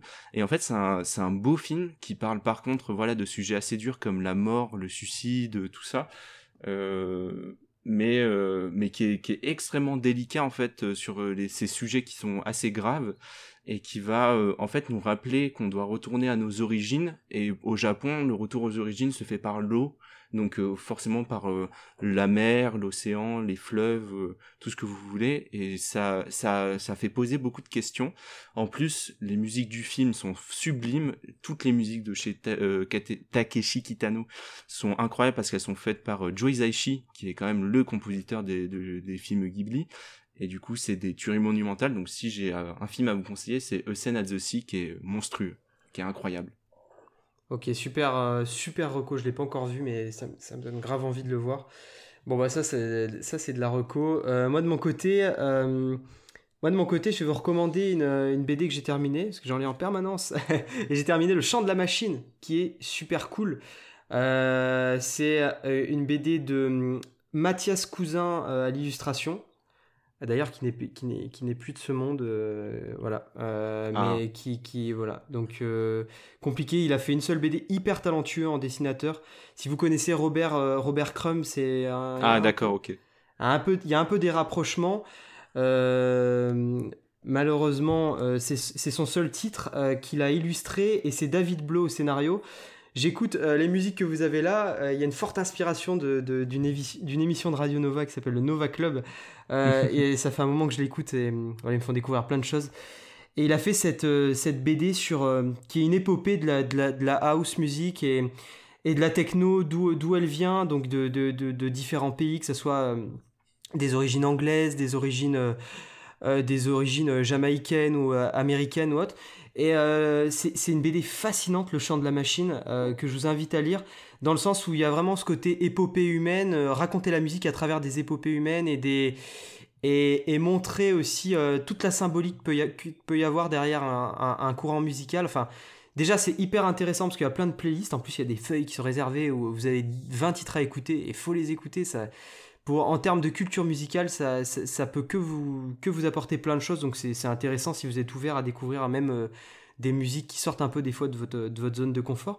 Et en plus de ça, c'est intéressant euh, à découvrir pour, euh, du, pour voilà réfléchir un petit peu et il y aurait un beau parallèle à faire avec le jeu vidéo par exemple le, rock à une époque avait pas de légitimité et puis il l'a acquis au fil du temps et ça a été petit à petit une musique on va dire populaire et autres et là on peut voir comment certaines musiques euh, bah, ont, débarqué finalement dans nos oreillettes et, sur nos postes et quelle place elles ont aujourd'hui. Enfin, c'est intéressant de repenser, de revenir, de se replonger 20, 30 ans avant. Euh, c'est une super BD. Bref, que je vous conseille. Très bien dessinée et super euh, intéressante en termes de propos. Le chant de la machine. Voilà. Oh, franchement, ça a l'air vachement bien. Je, je vais m'y intéresser de très près. ah ouais, ouais, si, ça, si, ça si la musique t'intéresse, même d'une manière générale, je pense n'importe qui qui aime la musique, il faut s'intéresser à, à, cette, cette BD. C'est hyper intéressant. Moi, je vais regarder ton film aussi, sans souci. il, faut que je, il faut que je l'ajoute à ma longue liste de, de grands films à voir. On m'en avait déjà parlé. J'ai hâte, hâte de le voir. Et toi, Julien, euh, est-ce que tu as un, un, truc à nous recommander? Alors oui, alors j'ai aussi euh, du coup retrouvé une BD euh, qui s'appelle Il était une fois en France, qui est tirée de faits réels et qui parle euh, de de l'histoire de France, mais en version BD et qui reprend tout l'univers de la préfecture de police dont je fais partie. Et c'est très intéressant. Là, j'en suis au tome 1, donc je peux pas trop vous en dire dessus. Mais le premier tome est très prometteur pour la suite, en fait. Ok. c'est tiré de faits réels. Donc c'est Il était une fois l'histoire de France, c'est ça? Il était une fois en France. Il était une fois en de Fabien Nury et de Sylvain Vallée. Ok, ok, super. Bah ça nous fait, ça nous fait de quoi bouquiner et, et de quoi euh, regarder euh, sur nos écrans, euh, même si bon, les écrans vont être occupés par, par un certain jeu dont on, dont on vient de parler. voilà. voilà. Bon, on vous, euh, on vous dit à la prochaine. À dans 15 jours. Enfin, vous connaissez, des fois c'est 10, des fois c'est 12, des fois c'est 16, 17. Mais bon, voilà, on revient. À très vite, quoi. c'est ça, c'est à très vite. Euh, sur les ondes de Fréquence Inside, j'étais très heureux de partager ce, premier épisode avec vous. Et, euh, et, voilà, quoi. Ce premier qui est un septième pour moi, mais un premier pour vous. Bref, tout le monde a compris. Est-ce que vous étiez heureux Quel est votre petit retour d'expérience, là, rapidement? Alors moi j'étais euh, très heureux de partager ça avec vous deux. Euh, C'était ma rentrée dans le bain de Fréquence Inside et euh, mhm. j'espère pouvoir en refaire très prochainement parce que j'aime beaucoup le concept, j'aime beaucoup bah, discuter, échanger de tout ça avec vous et hâte d'être sur le prochain déjà. Ah bah super, ben, avec, avec grand plaisir, avec en petit comité comme ça, ou parfois avec un peu plus de monde. Parfois on peut monter à 5, euh, sait-on jamais, soyons fous. Et, toi Antoine, du coup, qu'est-ce que tu as pensé de cette, euh, première Bah franchement, euh, je suis une personne, on va pas se mentir, qui est quand même assez anxieuse, et du coup, j'ai souvent du mal à m'exprimer ou autre, mais j'avoue que du coup, l'exercice me force à, parler de ce que j'aime et de, de l'exprimer de la meilleure des manières. Et au final, j'ai trouvé ça super stimulant et c'était vraiment bien. Euh, donc euh, à refaire euh, avec grand plaisir si tu m'acceptes dans ah bah, avec, avec, avec immense plaisir. Vous étiez, vous étiez parfaits tous les deux. On a passé un super moment. Et surtout bon jeu à toutes et tous parce que là quand même voilà on est à un moment où c'est la période là. Faut jouer. Faut y aller. Bon allez ciao. On vous laisse. Ciao ciao